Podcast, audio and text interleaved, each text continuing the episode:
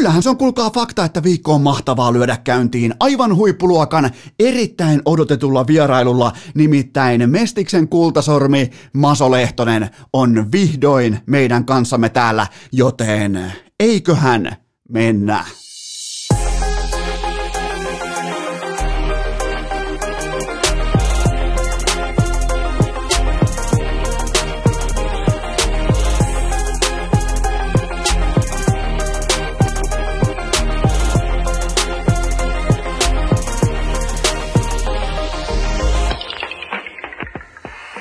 Tervetuloa te kaikki mitä rakkahimmat kummikuuntelijat jälleen kerran urheilukästin mukaan on sunnuntai. Toinen päivä toukokuuta ja se on kuulkaa kesä nyt. Kesä alkoi tänään kello 14.32 kun Teemu Härski Hartikainen lähetti videon. Arvatkaa mistä kyllä vain rasvakeittimestään, joten UFAN KHLn supertähti MVP Teemu Hartikainen linjasi ihan kylmästi. Oikeastaan voisiko sanoa käänteisen kylmästi, koska nyt on kesä, nyt on helle, kellään ei ole kylmä. Siellä on nimittäin rasvakeitin tekee sitä kovaa duunia härskin ikiomalla koko Kuopion isoimmalla rantaterassilla, joten kaikki on hyvin. Kaikki on hyvin kuin Kolumbuksessa konsanaan, koska härskin legendaarinen rasvakeitin on kaivettu esiin, joten voidaan hypätä kesäisissä tunnelmissa heti ensimmäiseen aiheeseen, joka on totta kai se, että me rakennettiin mun ää, tytskän kanssa ja tuttava ystävä pariskunnan kanssa. Koko vappu painettiin toistoja sisään ja tehtiin kasvihuonetta. Ja meikäläinen Eno Esko, ehkä myös tuottaja Kobe, me ollaan aika vauhdikkaita tohottajia, mitä tulee rakentamiseen. On uutta Boschin, kuulkaa, mä en halua mitään prassailla, mutta mulla on Boschin uusi tuota toi akkuporakone, mutta ihan ei ole osaamista. Helvetinmoinen nakutus kuuluu, helvetinmoinen tempo on päällä, tiedätkö, kun toi momentti alkaa hakkaamaan ja ruuvit pyörii, kääntyy, lentää. Mulla on vauhti, mulla on intoa, mulla on, mulla on momentumi, mulla on sitä kaikkea, mutta sitten taas mun kaveri, se osaa ihan oikeasti rakentaa, se osaa ihan oikeasti rytmittää, se osaa pohtia sitä, että vähän niin kuin mulla on aina se seuraava ruuvi, ei muuta kuin seuraava ruuvi tohon noin helvetin moi tempo, nyt kulkee, tämä on meidän kesä, nyt on kaikki hyvin kun taas mun kaveri. Se osaa katsoa, tietsä, isoa kuvaa, osaa katsoa kokonaiskuvaa, vähän niin kuin pari, kolme, jopa neljä ruuvia etupeltoon, että hei, me ei voi ahnehtia tohon, meidän on pakko rakentaa toi noin, jotta toi kasvihuoneen kulma syntyy noin, ja kaikkihan tietää, että sen kautta syntyy hyviä tuloksia, kun kenties jos pystytään jopa optimoimaan, että mun tempo, mun tahtotila, mun tällainen niin kuin tietty vauhdikkuus ja mun kaverin tietty pelisilmä, ää, rauhallisuus, läsnäolo, presense, ja totta kai myös myös ihan se huipputason osaaminen. Tämä on kuitenkin aina on fakta se, että osaaminen ratkaisee, joten puhutaan hetki siitä. Miettikää, mä olisin varmaan saanut jotain yksinkin aikaa. Mä olisin varmaan saanut tuottaja Kopen ja Tytskän kanssa jotakin aikaa, mutta kenties kuitenkin kerran virheiden, kerran ehkä tällaisten epäonnistumisten, kerran puolivillaisten heikkojen suoritusten, mutta puhutaan kuitenkin, tämä ei ole pelkästään nyt sitten kuitenkaan huvila ja huussi, tämä urheilukäst, vaan tämän pitäisi pystyä liippaamaan jotenkin myös urheilua, joten liikahdetaan ensimmäiseen varsinaiseen aiheeseen, ja se on totta kai se, että äh, Mikko Rane, Raunonpoika Rantanen, laitettiin NHLn koronalistalle ilman tartuntaakin, mutta laitettiin kuitenkin NHLn koronalistalle huhtikuun puolivälissä. Tämän jälkeen Colorado Avalanche, koko Stanley Cupin rallin suurin ennakkosuosikki. Kolme matsia, kolme tappiota ja sitten vappuyönä Mikko, Rane, Raunonpoika Rantanen, vappuhuiska päässään palaa takaisin Askiin. Sen jälkeen kaksi matsia, kaksi voittoa, kaksi tärkeitä tuplaveetä. Näissä kahdessa ottelussa Mikko Rantanen 2 plus 3 eli yhteensä viisi tehopistettä ja nyt taas ollaan tilanteessa, jossa silmä sanoo, data sanoo, aivan kaikki sanoo, kaikki merkit, taivaan merkit, shamaanit, ihan tuokaa mitä tahansa tahansa, tuokaa Jokinen, tuokaa Puljujärvi, kaikki faktuaaliset merkit osoittaa sen puolesta, että Colorado Avalanche on ylivertainen Stanley Cup-suosikki, mutta mun oli pakko lähteä pohtimaan erikseen sitä, että mitä jos, tämä on rohkea kysymys, mutta mitä jos Nathan McKinnon onkin pelaajaprofiililtaan vähän samanlainen kuin maan rakentajana. Helvetinmoinen nakutus, helvetinmoinen frekvenssi, helvetinmoinen vouhotus, kohellus, tohellus, mutta puuttuu suunnannäyttäjä, puuttuu rytmittäjä, puuttuu aivot ympäriltä, jotka uskaltaa vetää liinoja kiinni oikeissa paikoissa, jotta syntyy nimenomaan katsanto kantaa sinne seuraavan tilanteen taakse, lukee sitä seuraavaa vaihtoa, seuraavaa jättösyöttöä. Monesti kun katsoo mega super hyper tähti Nathan McKinnonin pelaamista ilman Mikko Rantasta, niin sehän on siis ja nyt puhutaan kuitenkin melkein maailman parhaasta jääkiekkoidesta, niin sehän on melko yksisilmäistä puskemista paikoin. Ja, ja nyt me tultiin tilanteeseen, Mikko Rantanen back voimakkaasti, Nathan McKinnon voi olla taas se johtava pelaaja, se voi ottaa vaikka vähän käsirysyäkin, se voi tehdä mitä tahansa, koska siinä on Rane Raunanpoika Rantanen rytmittämässä Colorado Avalancen pelaamista. Mä en voi välttyä tällä hetkellä siltä ajatukselta, jos mietitään pelillisesti Colorado Avalancea. Me ollaan eletty aika voimakkaasti konsensuksessa, että nimenomaan Nathan McKinnon omistaa koko organisaation, hänen kauttaan kulkee kaikki. Hän on nimenomaan se, mihin rahajunakin pysähtyy, että kyllä tämä on meidän ukko, tämän varaa rakennettu ihan koko sirkus. Mitä jos onkin Mikko Rantanen, jonka pelikäsityksen Kokonaisvaltaisen jääkiekon varaan on rakennettu nimenomaan se loisto, josta Nathan McKinnon voi ponnahtaa maailman parhaaksi jääkiekkoilijaksi maailmassa, jossa, to, jossa ei olisi Conor McDavidia, joka on ihan hävyttömän hyvä.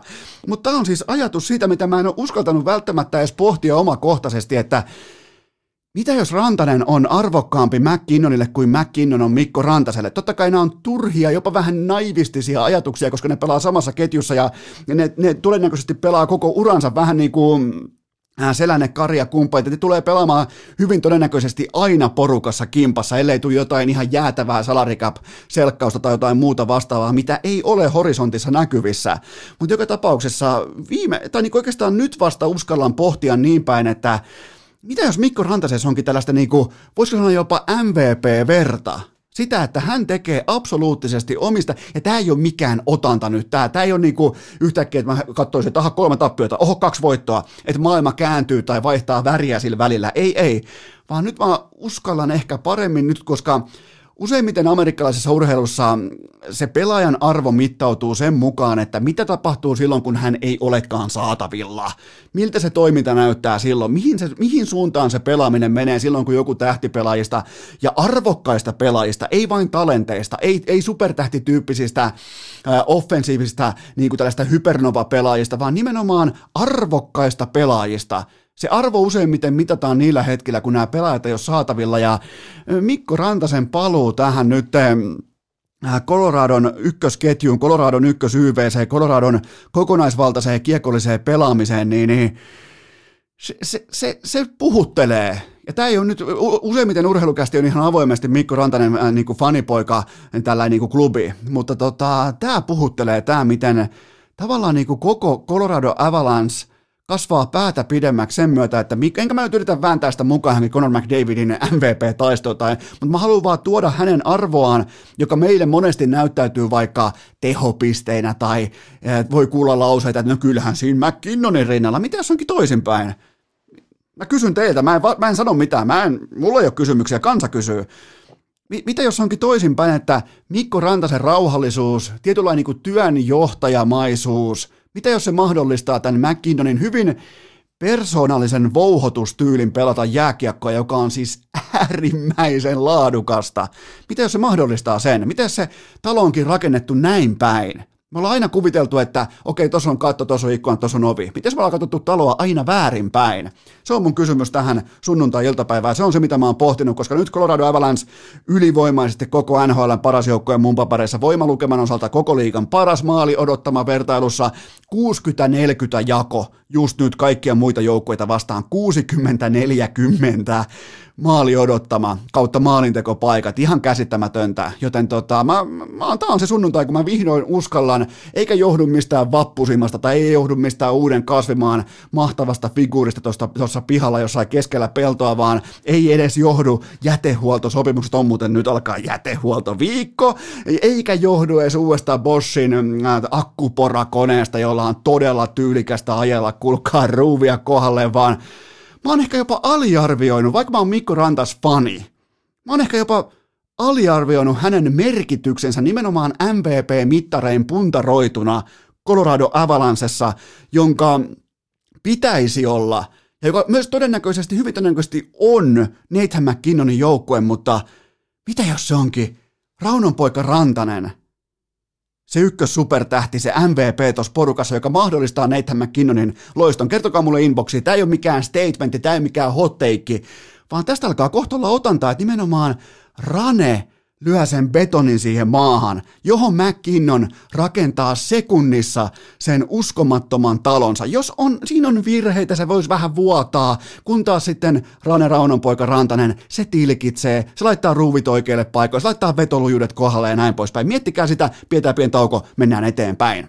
Urheilukääst! Aina posin kautta, eikä koskaan kenellekään, ei siis ikinä kenellekään nolla kautta vitosta. Tähän välikköön mulla on teille huippunopea kaupallinen tiedote ja sen tarjoaa Qingdao Zero alkoholiton olut. Ykkösvalinta tähän kesään. Mulla on teille nimittäin faktuaalinen tarina. Tää ei ole mitään narratiivia, tää ei ole mitään höpöhöpöä, vaan tää on tosiasia. Teistä on monet, monet lähettänyt mulle kuvia inboxiin, kuinka on Qingdao Zero loppuun myytyä vaikka paikallisessa City Marketissa tai K-Marketissa.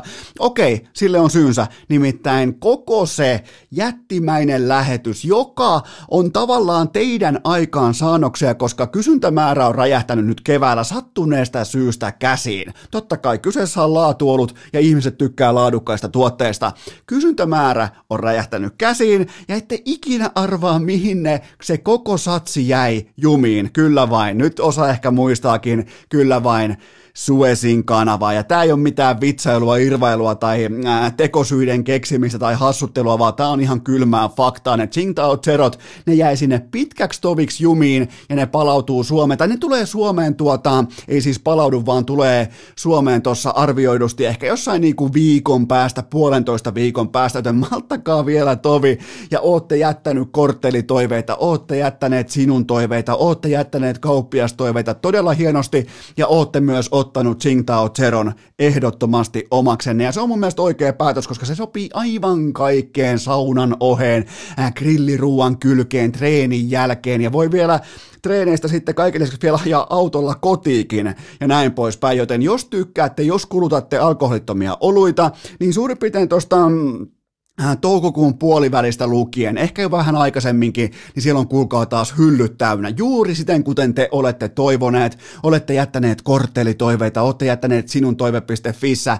ää, äh, toiveita näin poispäin, joten tota, tämä on se syy, minkä takia hyllyt, ei ne kauppiaat, ei ne ilkikurisesti pidä hyllyä tyhjänä, sehän on huonoa bisnestä, mutta tota, mä, mä pohdin pitkään sitä, että jääköhän jokin mulle tuttu tuote, mulle tuttu kulutustuote, jääköhän jokin tällainen sinne Suesin kanavaan, kun se yksin ei nyt ihan sillä konttilaivalla osannut peruuttaa, että siellä tiedätkö, kun insia jo on ja sulla on jumalaton herra, saatana sellainen, mikä se on, 400 metriä pitkä laiva, ja sulla on sun laivan ajokoe insis Suesin kanavassa, ja sä vedät sen sinne kuiville poikittain siihen, niin, niin kyllä vain, Tsingtao Zero oli yksi näistä tuotteista, jotka jäi jumiin, joten siitä syystä ne on sitten perillä joskus tuossa varmaan, tai saatavilla toukokuun puolivälissä, eli vielä viikko puolitoista maltetaan tässä, ja sen jälkeen sitten ostetaan ja kulutetaan ja nautitaan Tsingtao Zerosta koko lämmin kesä, joten se on kesä nyt, ja muistakaa tämän kesän urheilukästin virallinen alkoholiton olut on Tsingtao Zero. Tähän kylkee myös huippunopea K18. Tuoteinformaatio sen tarjoaa Coolbet. Siellä on kuulkaa jatkuvia markkinatoppeja, SM Liigan välierät, NHL, huippujalkapallo, kaikki joten. Ja mestarien liikassa on matsiviikko, iso jättimäinen matsiviikko, joten siellä on jälleen kerran ilmaisrahaa jaossa. Ne kampanjat on livenä. Todennäköisesti nyt jo kun tätä kuuntelet, joten kaikki kampanjat kaikki tällaiset lisäkohteet, markkinatopit, muut, ne löytyy Kulpetin sivustolta. Kaikki pelaaminen älyllä, maltilla ja K18. Seuraavaksi on vuorossa teidän suosikkiosionne. Urheilukästin osittain itse keksitty Guaa! Johon juuri sinä voit lähettää oman kysymyksesi. Eipähän tässä kuulkaa mikään muukaan auta kuin rouhaista tuottajakopen legendaarisesta kysymysrepusta muutama pohdinta pöytään ennen kuin mennään Maso Lehtosen fantastiseen vierailuun. Nyt on, niinku, nyt on tunti tulta narulla. Siellä on loistavaa materiaalia, on huumoria, on asiaa, on substanssia, on sieltä niinku arkivalmentamisen kovasta ytimestä. Hienoja, hienoja tarinoita, mutta nyt kuitenkin teiltä, rakkahat kummikuuntelijat, nimenomaan teiltä ensimmäinen kysymys pöytään. Onko Lainien ja Lehtosen heikko pelaaminen pelkästään Tortorellan syytä? No ei tietenkään ole, aina osoitellaan sormilla, että hei toi on varmaan syyllinen, toi ei ole syyllinen, toi taas on syyllinen, mutta ei sieltä tule minkäännäköisiä apujakaan tällä hetkellä hyvin yksikiskoisesta, yksisilmäisestä vanhan liiton valmennuskulttuurista, joten tota, se on vähän kuin kaksi laatutaiteilijaa olisi jossain betonikoulutuksessa tai jossain sementointikoulutuksessa, niin ei siinä tauluja maalailla niillä jollain telalla ja jumalattomalla betonimyllyllä, joten tuota, molemmat operoi tällä hetkellä keskellä fiaskoja lainetta, eittämättä jopa niin kuin hävettää palkkapäivinään just nyt, just tällä hetkellä, ja jos mä olisin lainen, niin mä varmaan jopa jo ehdottaisin loppukauden istumista, koska markkina-arvo laskee, kaikki näyttää ihan täydelliseltä tervan juomiselta, loukkaantumisriski kaikki, joten eiköhän päästetä ihan suoraan poika Jukka Jalosen valmennukseen jo MM-kisoihin, sen jälkeen sieltä Leijonille mörkön johdolla kultaa, sitten samalla yksityislentokoneella Columbus Blue Jacketsin omistaja lennättää sekä Coach Jalosen että uudelleen valmennetun laineen paikan päälle Ohajoon. Ja uuteen nousuun vuoden diili. GM Kekäläinen allekirjoittaa, kaikki on hyvin. Ja nyt myös niin kuin ihan oikeasti kaikki on sen jälkeen hyvin, joten en, en mä näe mitään, tämä on aika jotenkin mennyt niin helvetisti maku tästä. Tuolla on kuitenkin ihan oikeita talenttipelaajia, tuolla on muutama ihan oikea jääkiekkoinen, tämä on ollut ihan hirvittävää hevosen, se on niin kuin jopa ponin paskaa tämä koko Columbus Blue Jacketsin kausi, ja, ja tota, et kyllä niin kuin nyt vuoden lappu, tämä povaa vuoden lappua, tässä on heikossa positiossa nyt näillä näytöillä myös sekä Lainen, mutta myös on neuvotteleva seura, eli nyt ei, nyt ei ole voittajia enää tässä jaossa, eli se on ihan kylmä fakta, mutta tota, ja Lehtonen sitten taas puolestaan totuttelee NHL-jääkiekkoon sen heikoimmalla mahdollisella alustalla, ja, ja, ja se on myös sen näköistä, eli Lehtosesta tulee nyt ufa, eikä ole saanut oikeastaan koko kauden mitassa mitään aikaan, ja näin se urheilu joskus swingaa, että pulju tulee kärpistä, pelaa he tätä niin pelaa paluunsa myötä vahvasti. Kasperi Kapanen tulee suoraan jostain Kuopion ää, aamubaarista, siellä on viinipullo ja pizza ja myöhässä treeninkämpille, ei saa työviisumia ja näin poispäin. Ja sen jälkeen hänkin herää todellisuuteen ja tositasolle ja laatutasolle. Joten näin se urheilu swingaa, ei tässä ole mitään sen kummosempaa. Ja, mutta se on myönnettävä, että mä oon ensimmäistä kertaa oikeasti hieman huolissani Patrick Laineen jääkiekon perusasioiden tasosta versus muut normiluokan NHL-pelaajat. Seuraava kysymys. Ylittääkö Conor McDavid sadan pinnan maagisen rajan? Hmm, tämä on hyvinkin mielenkiintoinen keissi siitä syystä, että hän on tismalleen tänä sunnuntaina täsmälleen 99 pisteen tahdissa, joten hänellä on, Edmontonilla on, tästä eteenpäin jäljellä tähteellä seitsemän peliä, eli näissä pitää toisin sanoen syntyä matematiikan mukaan 13 tehopistettä, ja se taas on suurin piirtein kaksi, kaksi paunaa per peli, mikä nyt ei absoluuttisesti ole McDavidille yhtä yhtään mitään, koska vastassa on peräti viisi kertaa Vancouver Canucks, joka ei ole edes yrittänyt puolustaa koko kauden mitassa, ja sitten kahdesti Montreal. Voidaan suorastaan jopa alaskirjata nämä Montreal-kohtaamiset, koska siellä on vastassa kuitenkin Gooni, Kotkaniemi, McDavidin alistaja, joten se voidaan unohtaa, ja mä lausun nyt tilanteen niin, että nämä Vancouver-pelit tulee riittämään, joten McDavid päätyy lopulta loppusaldoon 101 tehopistettä, mikä on 56 matsin runkosarjaan. Jotakin aivan täysin hävytöntä, kuten ollaan nähty näitä mittareita, laskureita siitä, että kun adjustoidaan suoritusta suhteessa aikakauteen, niin kyseessä on yksi kaikkien aikojen parhaista NHL-sesongeista yhdeltä pelaajalta nimenomaan tehopisteiden tuotannon valossa. Conor McDavid aivan siis hävytöntä, sairasta, mielipuolista, perversiä menoa tuolla kaukalossa joka helvetin yö. Ei, ei, ei taukoja, ei ohipäiviä, ei välipäiviä, ei offlineja. Ihan mieletön kausia hattukouraa. Seuraava kysymys. Äh, kumpi ottaa keskisen divisionan viimeisen playoff-paikan, Nashville vai Dallas? No oikeastaan tämä ratkesi just viime yönä tämä kyseinen debatti, kyseinen asia. Se olisi ollut aika hyvin levällään ilman sitä, että Dallas jälleen kerran olisi kussut pitkin omaa jalkaansa kohti lattiaa. Eli tuota, Juuse Saros sitten siihen nollapeli 1-0 voitossa jatkoajalla toki, mutta 80, äh, korjaan 28 laukausta, 28 torjuntaa ja äh, molemmat on aika kliinisesti tuollain 6-3-1 viimeiseen kymppiin, mutta Näsville on kuitenkin just tänä sunnuntaina sellainen 70-30 suosikki voittamaan tämän kyseisen position itselleen. Noin niin kuin ihan kun heitetään kaikki data samaan kattilaan, eli mitä laatua on vastassa, kuinka hyviä joukkueita on vastassa, mitä on, mitä on edessä, joten kyllähän niin kuin eikä mulle tarvitse tulla sanomaan tai kertomaan mitään muuta kuin se, että toisella joukkueella on maalissa Juuses Haros, joka on pelannut viimeiset kaksi kuukautta ihan putipuhtaasti vesinä tasolla, ja vastustajan ykkösmaalivahdista mä en pysty koskaan kertomaan, kumpi se on milloinkin, ja kumpikaan ei ota yhtään mitään kiinni, joten tota, tämä koko Nashville Predatorsin nousu sieltä ihan pohjilta, ne oli ihan vitsi koko alkukauden, se nousu sieltä on yksin oman Juuses Haroksen ansiota, eli hän on kuitenkin nyt jo torjunut tuommoisen 11,5 maalia yli odottaman, joten se on viidenneksi paras noteeraus koko NHL. Ja Dallas on datan puolesta se on ihan ok porukka 5-5 pelissä, mutta sen ratkaisuvoima lepää käytännössä yhden ruukien, ja sitten laadukkaan Roope Hintsin ja yhden puolustajan harteilla, joten kaikki varmaan ymmärtää, että se ei johda yhtään mihinkään, joten nyt sitten kesän aikana ihan kylmästi, tässä ei tule, Dallas ei tule menee yhtään mihinkään, se ei tule, se ei tule absoluuttisesti menee yhtään mihinkään tällä kaudella, joten nyt sitten vaan offseasonilla Heiskaselle mahdollisimman isoa jättimäistä lappua kouraan ja kohti ensi kautta rakentamaan, koska Hintz laadukas, ää, Heiskanen huippulaadukas, on ruukieita, on leveyttä, kaikki konkarit helvettiin, kaikki ylipalkatut tahot, jos niistä vaan mitenkään pääsee irti, niin ei muuta kuin lihoiksi ja uuteen nousuun, nimittäin se pohjasokkeli, se on rakennettu, se on Hint, se on Heiskanen, se on kumppani, että on ihan selkeä kaava, miten tuossa liigassa menestyy, joten tota, on tuossa tos on paljon potentiaalia, mutta se ei, mm, se ei aktualisoidu tähän kauteen. Seuraava kysymys. Onko Rangersin kausi ollut positiivinen yllätys vai pettymys? Hmm, New York Rangers.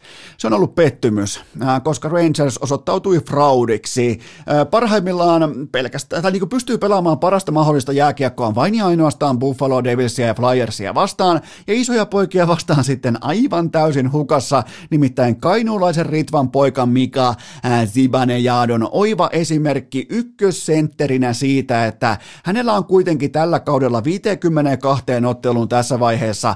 Hän on jäänyt peräti 26 kertaa kiikareille, vaikka on melkein piste per peli pelaaja. Joten nämä kaikki tehopisteet, kun ne heittää samaan, samaan pataan ja hämmentää vähän, niin Buffaloa, Devilsia ja Flyersia vastaan on jäänyt vain seitsemän kertaa nollille, kuunnelkaa, eli 26 kertaa yhteensä kiikareille, se on aika iso lukema, eli höpö-höpö-porukoita vastaan.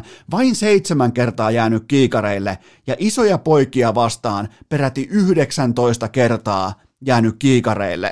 Joten tota, heittopussukoita vastaan 24 äh, ottelua 34 paunaa ja sitten ihan aitoa oikeaa laatua vastaa Pittsburgh, Islanders, Washington, äh, kumppanit, niin, niin Boston, niin tota, laatua vastaan 28 otteluun kainulaisen Ritvan pojalla kokonaiset 12 tehopistettä. Joten siinä tavalla niin kuin ykkössentterin ykkös, tietyn tapaa ykkösrytmittäjän ykköshyökkä, okei Panarin on ykkös supertähti, mutta ykkösrytmittäjän pelaaminen mun mielestä aika hyvin kuvastaa sitä, että mistä on kyse. Kyse on fraudista, kyse on huijauksesta.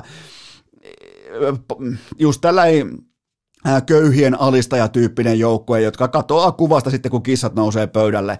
Joten tota, mä oon pettynyt. En, en mä tästä niin saa mitenkään, mä en saa positiivista yllätystä. En, en millään verukkeella tai tavalla, joten tota, ja kiitoksia muuten inboxiin tälle kainulaisen Ritvan pojan fanille, joka teki tällaisen tilastokatsauksen. Oli aika mielenkiintoista otantaa siitä, että miten ne on kaiken kaikkiaan jakaantunut.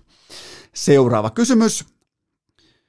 Milloin Washington Capitalsin putoaminen alkaa, kuten ennakoit? No niin on tällä hetkellä sellainen tilanne, että ansaittuja maaleja per peli on 2,56 per, ja nimenomaan ilta siten, että siinä on kaikki pelitilanteet mukaan laskettuna. Ja silti ne tekee maaleja. Se, mitä niin kuin taululla näkyy, mitä tekstitvllä näkyy, miten punalamppu vilahtaa, niin se on 3,4 kertaa per peli.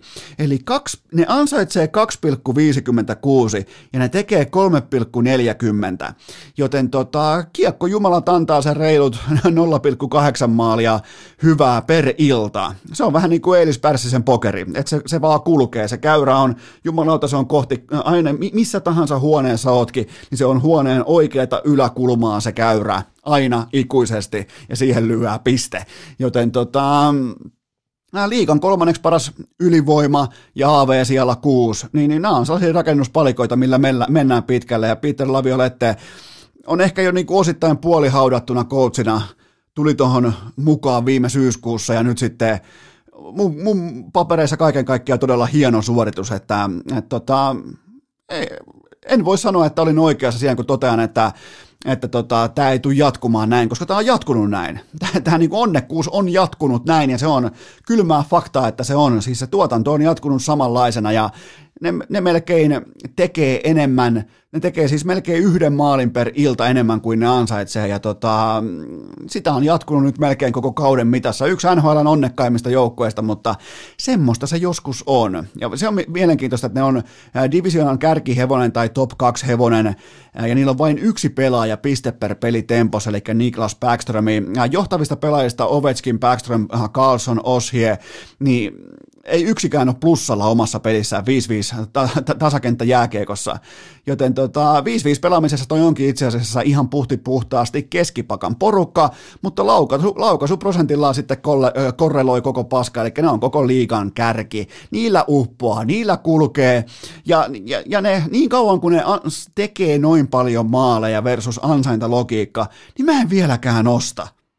Mä en voi ostaa tällä datalla, joten joten tota, vaikea Capitals ole pudonnut mihinkään, niin ei nämä ole kuitenkaan sellaisia tunnusmerkkejä, jonka pohjalle rakennetaan laadukas playoff jääkiekon runi. Ja voin olla väärässäkin, niin voi voittaa mestaruuden, mutta en osta. Seuraava kysymys. Rasmus Dalin eilen 2-6 tappiossa oma peli plussalle.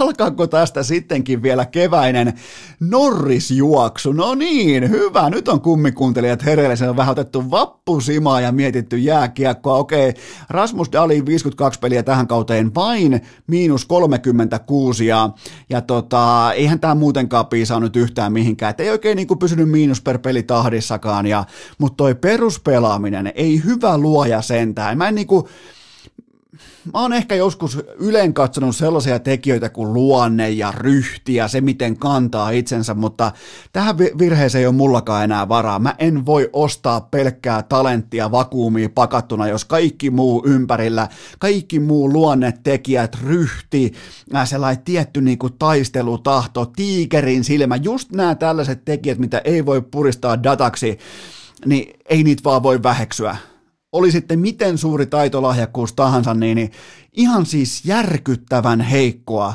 jääkiekkoa NHL-tasolla nimenomaan puolustajan pelipaikalla, siis järkyttävän heikkoa jääkiekkoa. Yksi pahimmista pesuräteistä tuossa liikassa.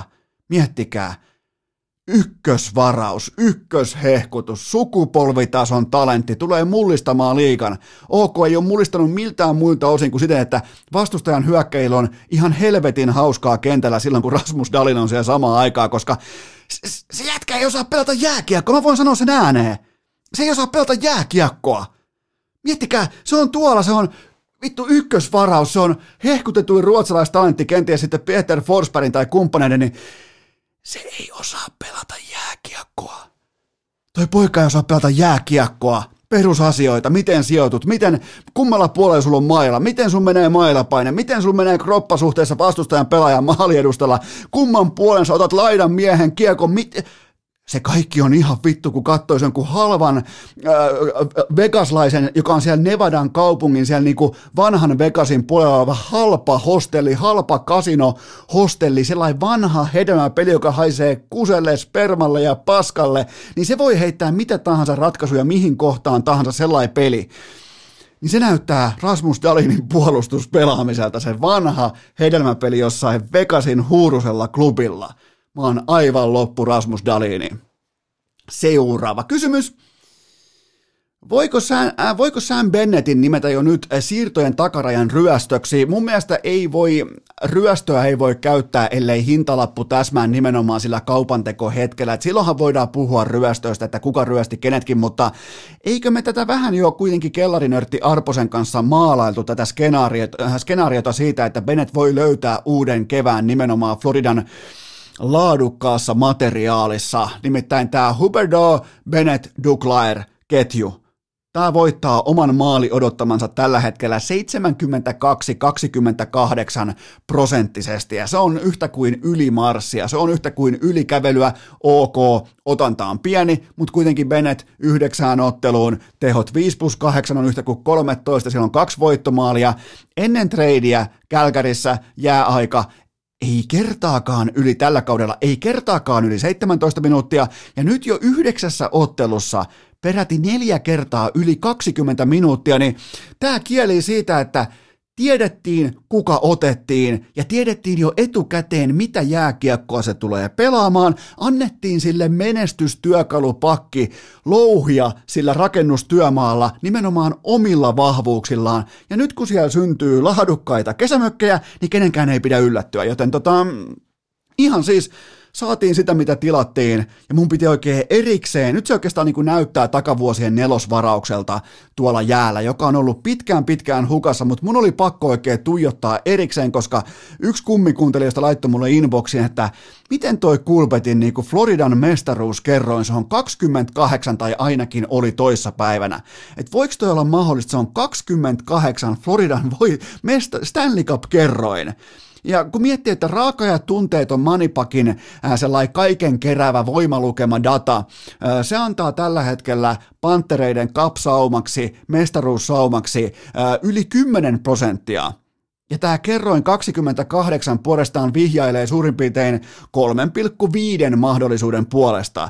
Niin mulla on oikein pakko niinku katsoa sitä 28 ja laittaa rahat sisään. Eli vaikka mä en nyt sano teille, että Florida Panthers voittaa Stanley Cupin, että nyt ei muuta kuin viiriä kattoo vaan ja Sassan paitaa vedetään tuohon. Ei, mutta pitäisikö ostaa lipputanko, en tiedä, mutta jos, jos joskus ostan, niin laitan siihen Sassan pelipaidan. Niin tota, mutta silti tämä on mun mielestä aika, tai ainakin tällä 28 kertoimella tämä on aika no-brainer investointi. Mutta joo, seuraava kysymys. Kuka oli NFL Draftin suurin voittaja ja miksi? Mun mielestä ehdottomasti suurin voittaja oli Chicago Bears. Ei siis ei kahta sanaa. Ne sai vivutettua itselleen Justin Fieldsin Ohio State, Ohio State Universitystä ja samalla Aaron Rodgers sytyttää koko Green Bayn, ohessa myös ehkä vähän Milwaukeea, koko sen lähikunnan tuleen, kun taas Minnesota jatkaa mitään sanomattomalla perustasollaan ja Detroit jatkaa epärelevanttina, joten Chicago Bears oli ihan uskomaton voittaja tästä viikonlopusta, koska NFL on ihan putipuhtaasti totta kai divisionan vetoinen liiga, sun pitää pärjätä, sun pitää menestyä omassa divisionassa, kaikki muu on enemmän tai vähemmän siihen saakka epärelevanttia, ja tämä oli Chicagolle siis kaikki meni nappiin, mitä ikinä koskaan milloin kuinkaan voi mennä nappiin, ne sai siellä 11 Justin Fieldsin. Se on kova haku, se on laatuhaku, se on, siis Ryan Pace on saanut vihdoin kalkuloitua sen toteen, että miten tässä lajissa menestyy. Sulla pitää olla QP1, ihan oikea QP1, eikä mikään punainen haulikko, Red Rifle, Andy Dalton, jostain... Äh, Texasin kristittyjen yliopistosta, jonka joukkueen nimi on Sarvisammakot. Joten tota, Et nyt, niin kuin, nyt Chicagolla on ensimmäistä kertaa oikea pelirakentaja sitten, hmm, kertokaa te mulle, koska mä en tiedä, mä en ole katsonut NFLää kuin 18 vuotta, niin mä en tiedä, mulle ei ole tähän teille antaa mitään nimeä, koska mä en tiedä, miltä Chicago näyttää, kun niillä on pelirakentaja.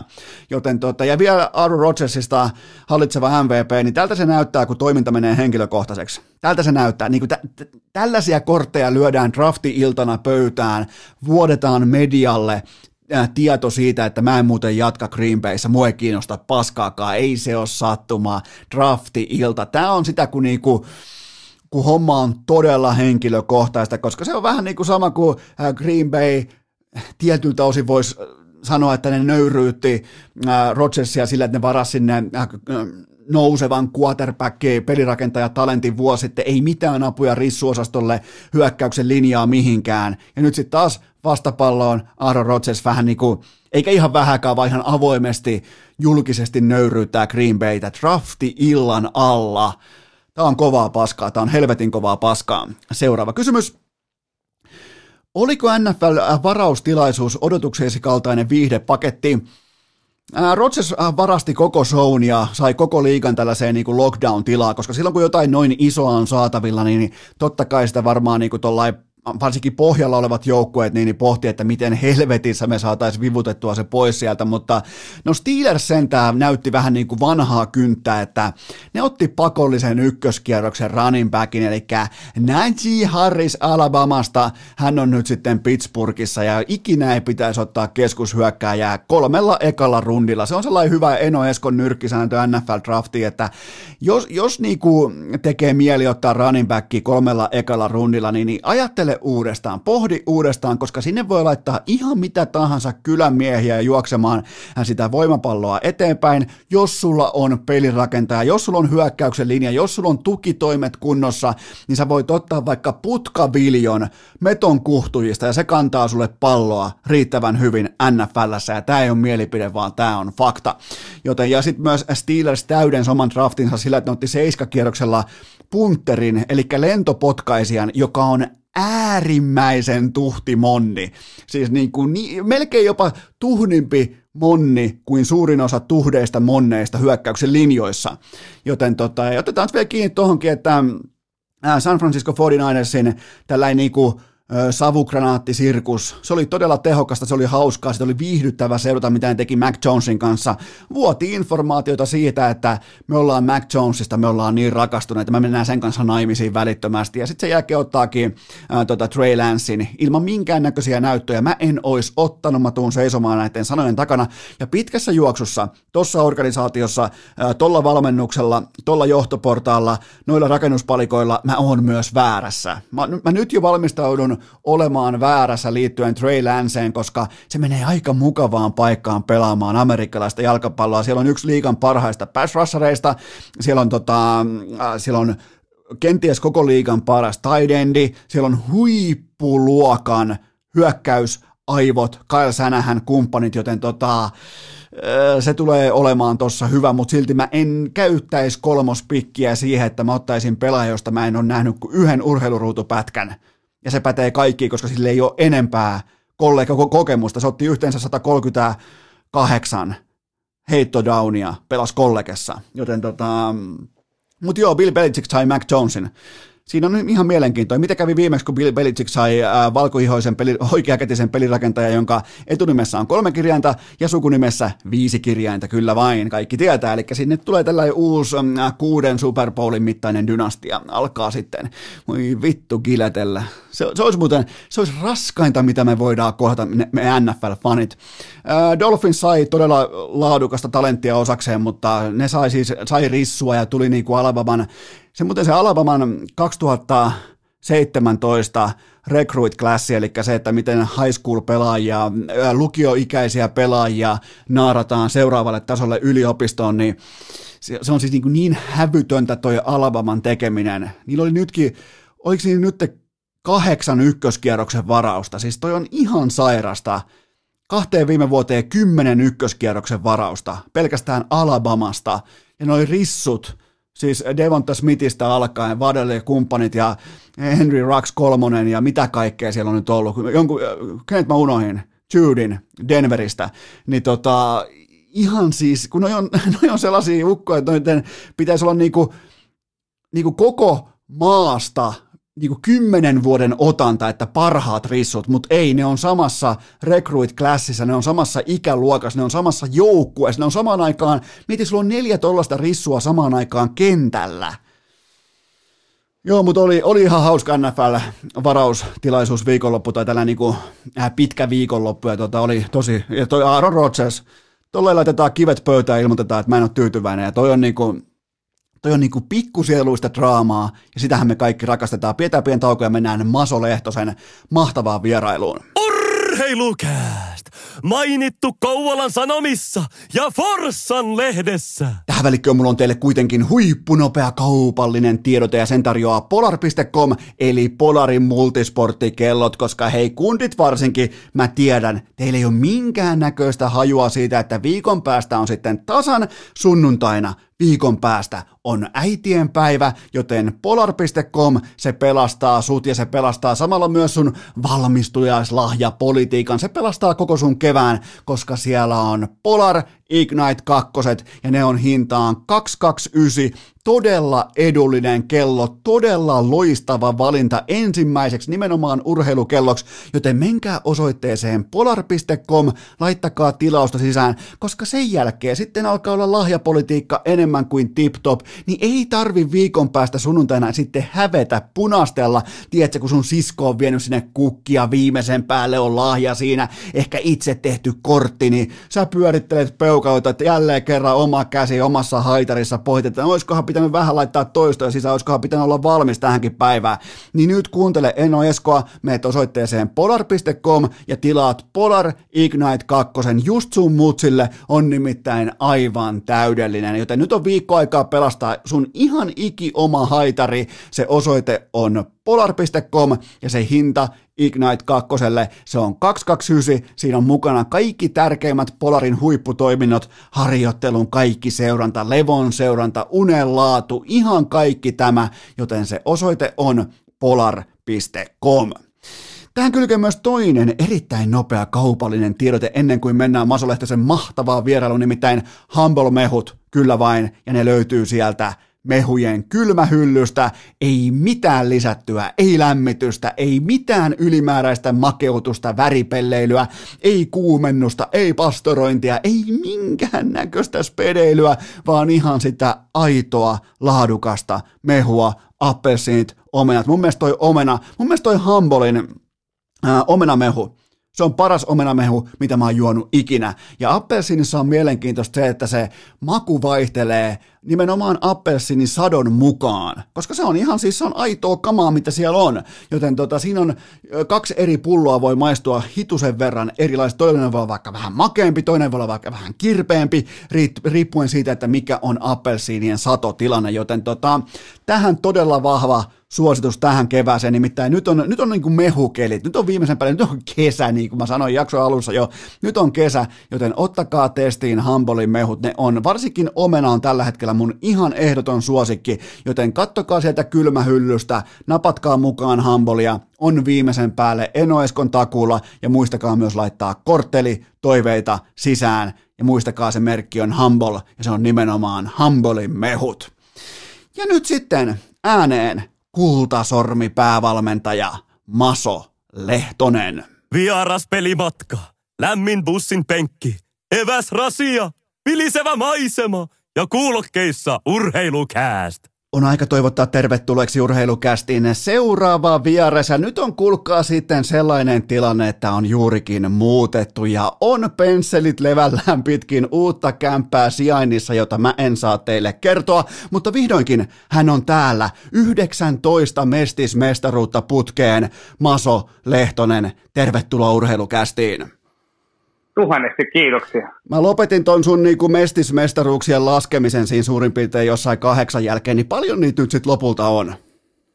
No ei tämä oikeasti joku kaksi, mutta kun tässä on, tässä on, niinku, tässä on niin monta vuotta ollut, että ei ole edes vuonna ei pelattu, että et, et, et, joku muutama, mutta se tuntuu, että tota, on ollut vähän pidempään tässä että kukaan ei ole voittaa väristä mitään, niin nyt, nyt jos tulee vielä uusi korona tuohon ensi vuodelle, niin sit mä niinku, se tuntuu vielä pidemmältä se aika, että, tota, että nyt on niinku hyvä tilanne sinä. Miltä se tuntuu olla urheilukästissä, koska tota, sua on toivottu pitkin, siis ei ainoastaan pitkin Tamperetta tai pitkin tota, äh, Imatraa, ei pitkin niinku, tiettyjä alueita, vaan ympäri Suomea ja myös niinku, naiskuuntelijat toivoo sua, niin tota, ää, mit, mitä arvelet, älä naura, älä jumalauta naura, niin tota, sä oot vähän nyt niinku, ää, tuut korkealla aallolla tähän rannikolle, niin tota, miltä se tuntuu?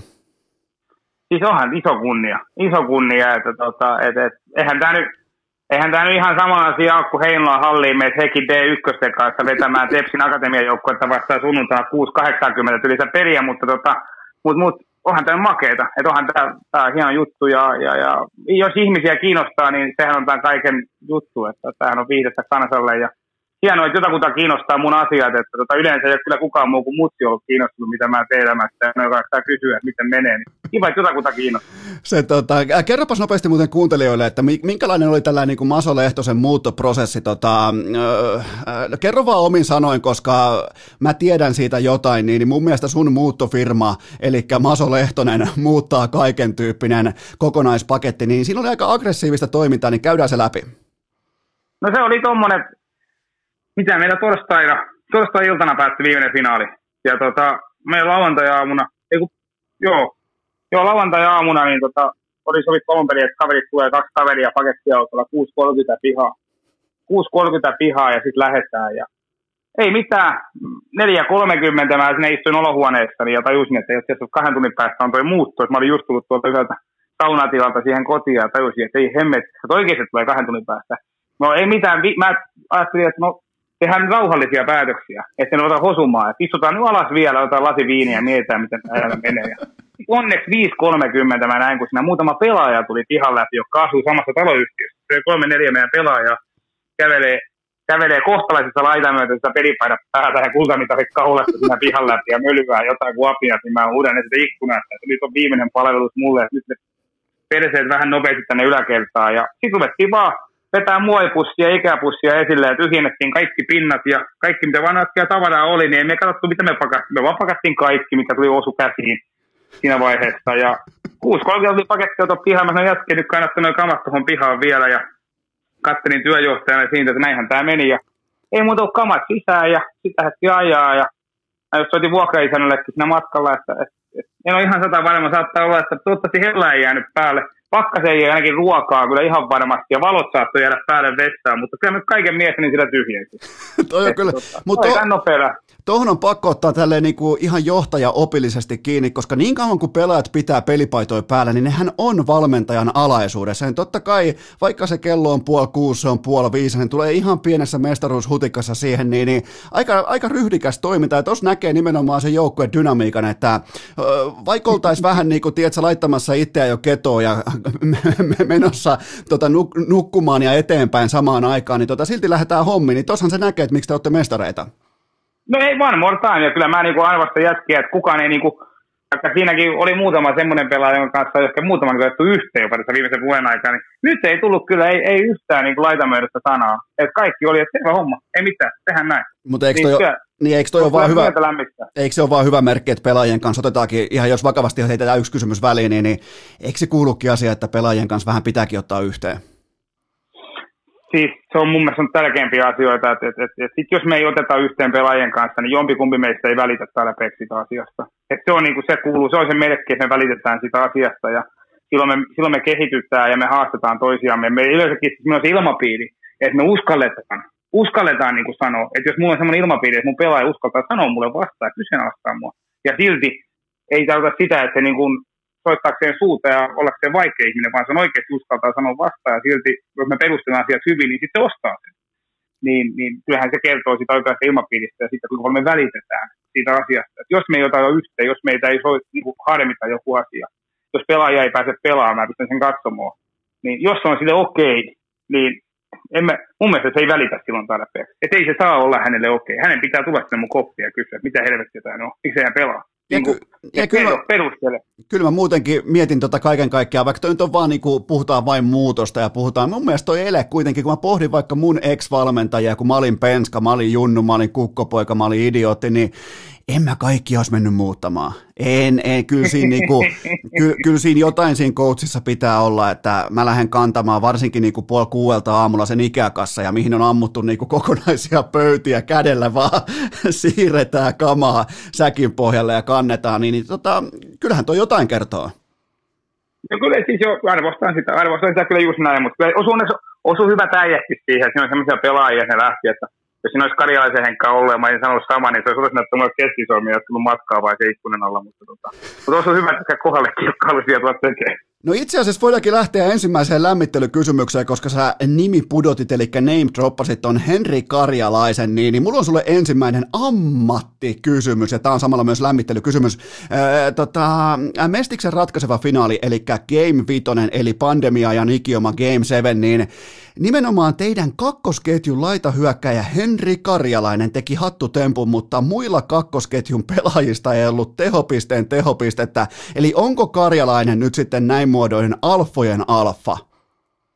No kyllä se aika lailla on, että hänkin kohdalla kuitenkin niin kuin, hän, hän, on just nimenomaan semmoinen pelaaja. Että tiedätkö, se saattaa olla kaksi viikkoa tai viisi peliä, että ei niinku mitään. Että ajaa ihan raivopartaalle, menettää kielko väärässä paikassa ja niinku aivan huuduu ja vielä pikkusen niin kuin semmoinen, että uskaltaa just nimenomaan sanoa ja niin soittaa vähän suutansa, niin aivan täysin raivon partaalla. Ja sitten niin kuin, sit kun sä vaan jaksat niin kuin luottaa, että no annetaan se yksi mahdollisuus, niin sitten hän tulee Game Vitosen ja heittää mulle hatu. Niin kuin itse, ihan yksi periaatteessa. Nimenomaan. Ja sanoi, että tässä tämä oli. Että et, et, et, ehkä olisi kannattanut, monta kertaa mietittiin tuossa vitosfinaaliakin, että että pitäisikö velutta vähemmän, pitäisikö niinku puuttua asioihin, että pitäisikö tehdä. Sitten mietittiin, että no nyt on vikapeli, että nyt vaan niinku annetaan vielä one more, one more time ja katsotaan mihin pystyy, niin tulee ja tekee hatun mulle siihen vaan. Niin ihan niin kuin yksin periaatteessa, niin, niin upea, pela, upea pelaaja, siis äärettömän raskas pelaaja ja ihminen. Varmasti minäkin hänen mielestään äärettömän raskas ihminen. Me kyllä jaetaan se ajatus siitä. Mutta tota, mut, mut, sitten kun piti edellisvuonna, kun voitettiin, niin taisi varmaan, oliko neljästä finaalista mikä voitettiin, tai kaksi päättöä jatkoa, niin kummaskin kerralla niin hän oli se, joka jatkoaikamaali. Ja jollain niin kuin ihan yksin rakennetulla tilanteella, vaan niin ei mistään. Niin, niin, kyllä se sitten jossain vaiheessa lyö takaisin. Toi on, eikö toi aika mukava tunne varmaan päävalmentajana, kun, kun tuota, niin sanottu, okei mä en tiedä Karjalaisesta mitään, mä pelaan aina ihan avoimin kortein, mä en tiedä mitään, mutta niin kuin kuvailet, niin, niin ei välttämättä se helpoin valmennettava aina, niin, niin tuleeko sieltä ne hienoimmat coachin tällaiset niin kuin, äh, coachi-orgasmit siitä, että nimenomaan vähän tällainen vaikeampi pelaaja jossain tosi paikassa pelaa sen parhaan matsinsa, tär- isoimman matsinsa, parhaan joukkuesuorituksensa? No se on niin se on iso juttu. Mä itse mä oon arvostanut ja mä oon haalinut joukkueeseen niin omalla tavalla semmoisia ihmisiä ja pelaajia, jotka mä tiedän, että ne ei ole ihan hirveän hauskoja valmentaa, eikä ne ole ihan hirveän hyviä jätkiä. Niin kuin, et, et, niin kuin lähtökohtaisesti. Mutta sitten itse ajattelee sillä että jos mä pystyn tuohon luottamaan, jos mä pystyn rakentamaan ton kanssa semmoisen henkilökohtaisen suhteen, niin me voidaan rakentaa jotain hienoa. Että mä voisin ehkä antaa hänelle, mä voisin antaa hänelle jotain apuja, että hän voisi niin päästä seuraavalle tasolle. Ja hän voi samalla auttaa mua ja mä oon tykännyt niin sanotusti haasteellisista jätkistä, haasteellisista pelaajista, koska mä oon itse ollut ihmisenä ihan samanlainen. Ja niin kuin itsekin sanoin itse, että kun on ollut se, ollut se raskain jätkä siellä nipussa itsekin, niin mun on jotenkin helppo ymmärtää ja ajatella, mitä se on olla ja mitä ne tarvii ja vähän miten kohdella. Mä oon itse ollut ihan perseestä valmennettava tai yleensäkin johdettava, vanhemmatkin varmaan niin puhutaan mieltä, että mä oon kasvatettavanakin ollut ihan perseestä Niin sit on niin kuin semmoisia, sit haluaa myös määrätyn määrän siitä joukkueeseenkin, jossa näkee sen niin kuin potentiaalin siellä takana ja kokee, että, että jos mä vaan tulen rehellinen ja teen asiat hyvin, niin toivon maksaa mulle takaisin aika paljon joku päivä. Toi on kyllä erittäin mun mielestä arvokas ajattelukanta siihen, että miten tavallaan, jos lähtee aina hakemaan sitä sopivinta ja sitä, mikä on valmiiksi, aina se katettu pöytä ja näin poispäin, niin, niin siinähän jää kokonaan niin kuin se prosessi tai se, miten voisi sanoa, se olisi vähän niin kuin aitajuoksu ilman aitoja eli juostaa vaan on. suoraan. Niin tota, tossahan on siis ihan selkeää, mä sain tuosta aika nopeasti kiinni, että mitä sä hait. On, on ja sitten niinku, on mä sen oppinut, että jos jotain halutaan sitten voittaa, niin ihan oikeasti, sit kun on se kova paikka, niin nuo jätkät aika usein on se, jotka no, tekee sen keskarin näytösvalituksen sitten kaikille. Että ne hyvät jätkät ja huikeita valmennettavia paljon ja hyvät jätkät, mutta sitten kun oikeasti niin kun, sanon, että, että nuo jätkät sitten kuitenkin ne häpeä sitä, tai niitä niitä, ne vihaa sitä häviämistä niin paljon sit loppupeleissä, että sitten kun on se viimeinen paikka olla kova, niin noin jätkät aika usein tulee keskarin suorituksella. Ja se näyttää kaikille, että niinku, että pakit, me vielä ihan mitä, me tehdään ensin mitä huvittaa. Ja saattaa olla kuukauteen näkynyt missään siellä kaukalossa. Ja sitten kun tarvii, niin on niin paljon pokkaa ja semmoista koopäisyyttä omalla tavallaan, että niin, niin ne tekee se voittoratkaisu ja voittaa sen pelin. Tämähän meni aika syvälliseksi, mutta jatketaan kuitenkin lämmittelykysymysten maailmassa, koska täällä on muutama mielenkiintoinen poiminta. Sä oot Tampere, äh, Tampereen poikia, sä oot Tampereen kasvattaja, mutta saadaanko me heinolalaiset, nyt kun sä oot menestynyt, niin saadaanko me heinolalaiset omia sut meille itsellemme? Saatte, saatte ehdottomasti. Yes. Siis kyllä mä näen, mä oon heinolainen, mä olin viisi vuotta he asuin siellä Tommolassa vielä. Niin, kyllähän mä nyt niin näen, että omalla tavalla, kun mä oon aika monta kertaa hei sitä polkassut kevätpäivänä, kevätpäivänä sitten tuommoista mäkeä alas kuule siihen tukki ja pulmerin kulmalle ja sitten käynyt se yläpäivänä hakee sen pyörän, kun ei viittinyt yöllä enää ajaa takaisin sitä ylämäkeä. Niin tota, kyllä mä näen, että et, et, et mä haluaisin olla heinolainen, jos vaan heinolaisille on ok, niin mä haluaisin, että musta ainakin on osa heinolainen. Kyllä nyt tota, näiden mestaruuksien jälkeen, niin, niin kyllä mä tota, tällaisena niin kuin, ä, kaupungin notaarina, niin, niin kyllä mä oon valmis tekemään tällaisen ehdottoman niin kuin, nimikaappauksen. Aivan mahtava. Ja toi, mäki, ja toi mäki, mistä sä puhuit, on tietenkin legendaarinen kauppakadun mäki. Kyllä, kyllä. Ihan ja ainoastaan alaspäin ja taksilla kotiin. Kyllä, ja sitten jonain päivänä sitä työllä. Ai, että, ja nyt mä vielä niin haluan alleviivata kuuntelijoille, koska mä tiedän tämän Tommolan alueen, niin, niin on sitten ihan prima, on sitten, ja nimenomaan perätommola, ihan siis Beverly ihan siis siellä niin kuin ravintoketjun ihan huipulla. Nimenomaan. Nyt, nyt puhut, ihan nyt, mikä sä tiedät, ja se on Perätommola nimenomaan. Pääsitkö muuten tutustumaan, tai kertoiko kukaan sulle, että missä on tota, Perätommolan legendaarinen parvekeräjäyttäjän parveke? Mä asuin sen samassa talossa. Vuorikadulla. Muista numero oli kutonen vai kasi, mutta joku tommonen, mutta asuin samassa talossa, niin kyllä, kyllä on käyty läpi. Ihan ei, pari kerrosta oli siinä eroa Joku kertoi mulle samat, ja ei se siinä, että mitä siellä on tapahtunut. Mä olin sanon kerro. Joo, joo. Toi ei tota, Ai jumalauta. Ai sä asut siis parvekeräjäyttäjän talossa. No toi on kyllä, toi, toi luetaan CV ihan nyt sä niin viimeistään, jos sä tuut tuollaisen niin karttukylvyn läpi ja tuollaisen niin mentaaliasetelman läpi sä oot tullut nyt kohti tota, valmentajuuden huippua, niin, niin kyllä sä nyt viimeistään oot, sä oot viimeistään heinolalainen, aito, paljasjalkainen heinolalainen. Kiitos. Tätä mä otan tämän kunnialla vastaan. Okei, puhutaan vähän äh, maalivahdista nimeltä Maso Lehtonen, koska miten sä haluat kommentoida sun vuotta 2007 Saipan aajunnuissa viisi matsia ja per matsi maaleja omiin seitsemän kappaletta, niin tota, tarttuiko kumi? Joo, ihan hemmetin hienosti. Mä kertoin, että, että ainoa mikä meille tarttui, niin oli keskiviikkoisin Eurohanat Viltosen Jonnen kanssa siellä paikallista Kiklin maalissa sinä vuonna. Ai, Mutta, ki- tota... ai siellä oli Kiklissä meininkiä siellä oli lähti.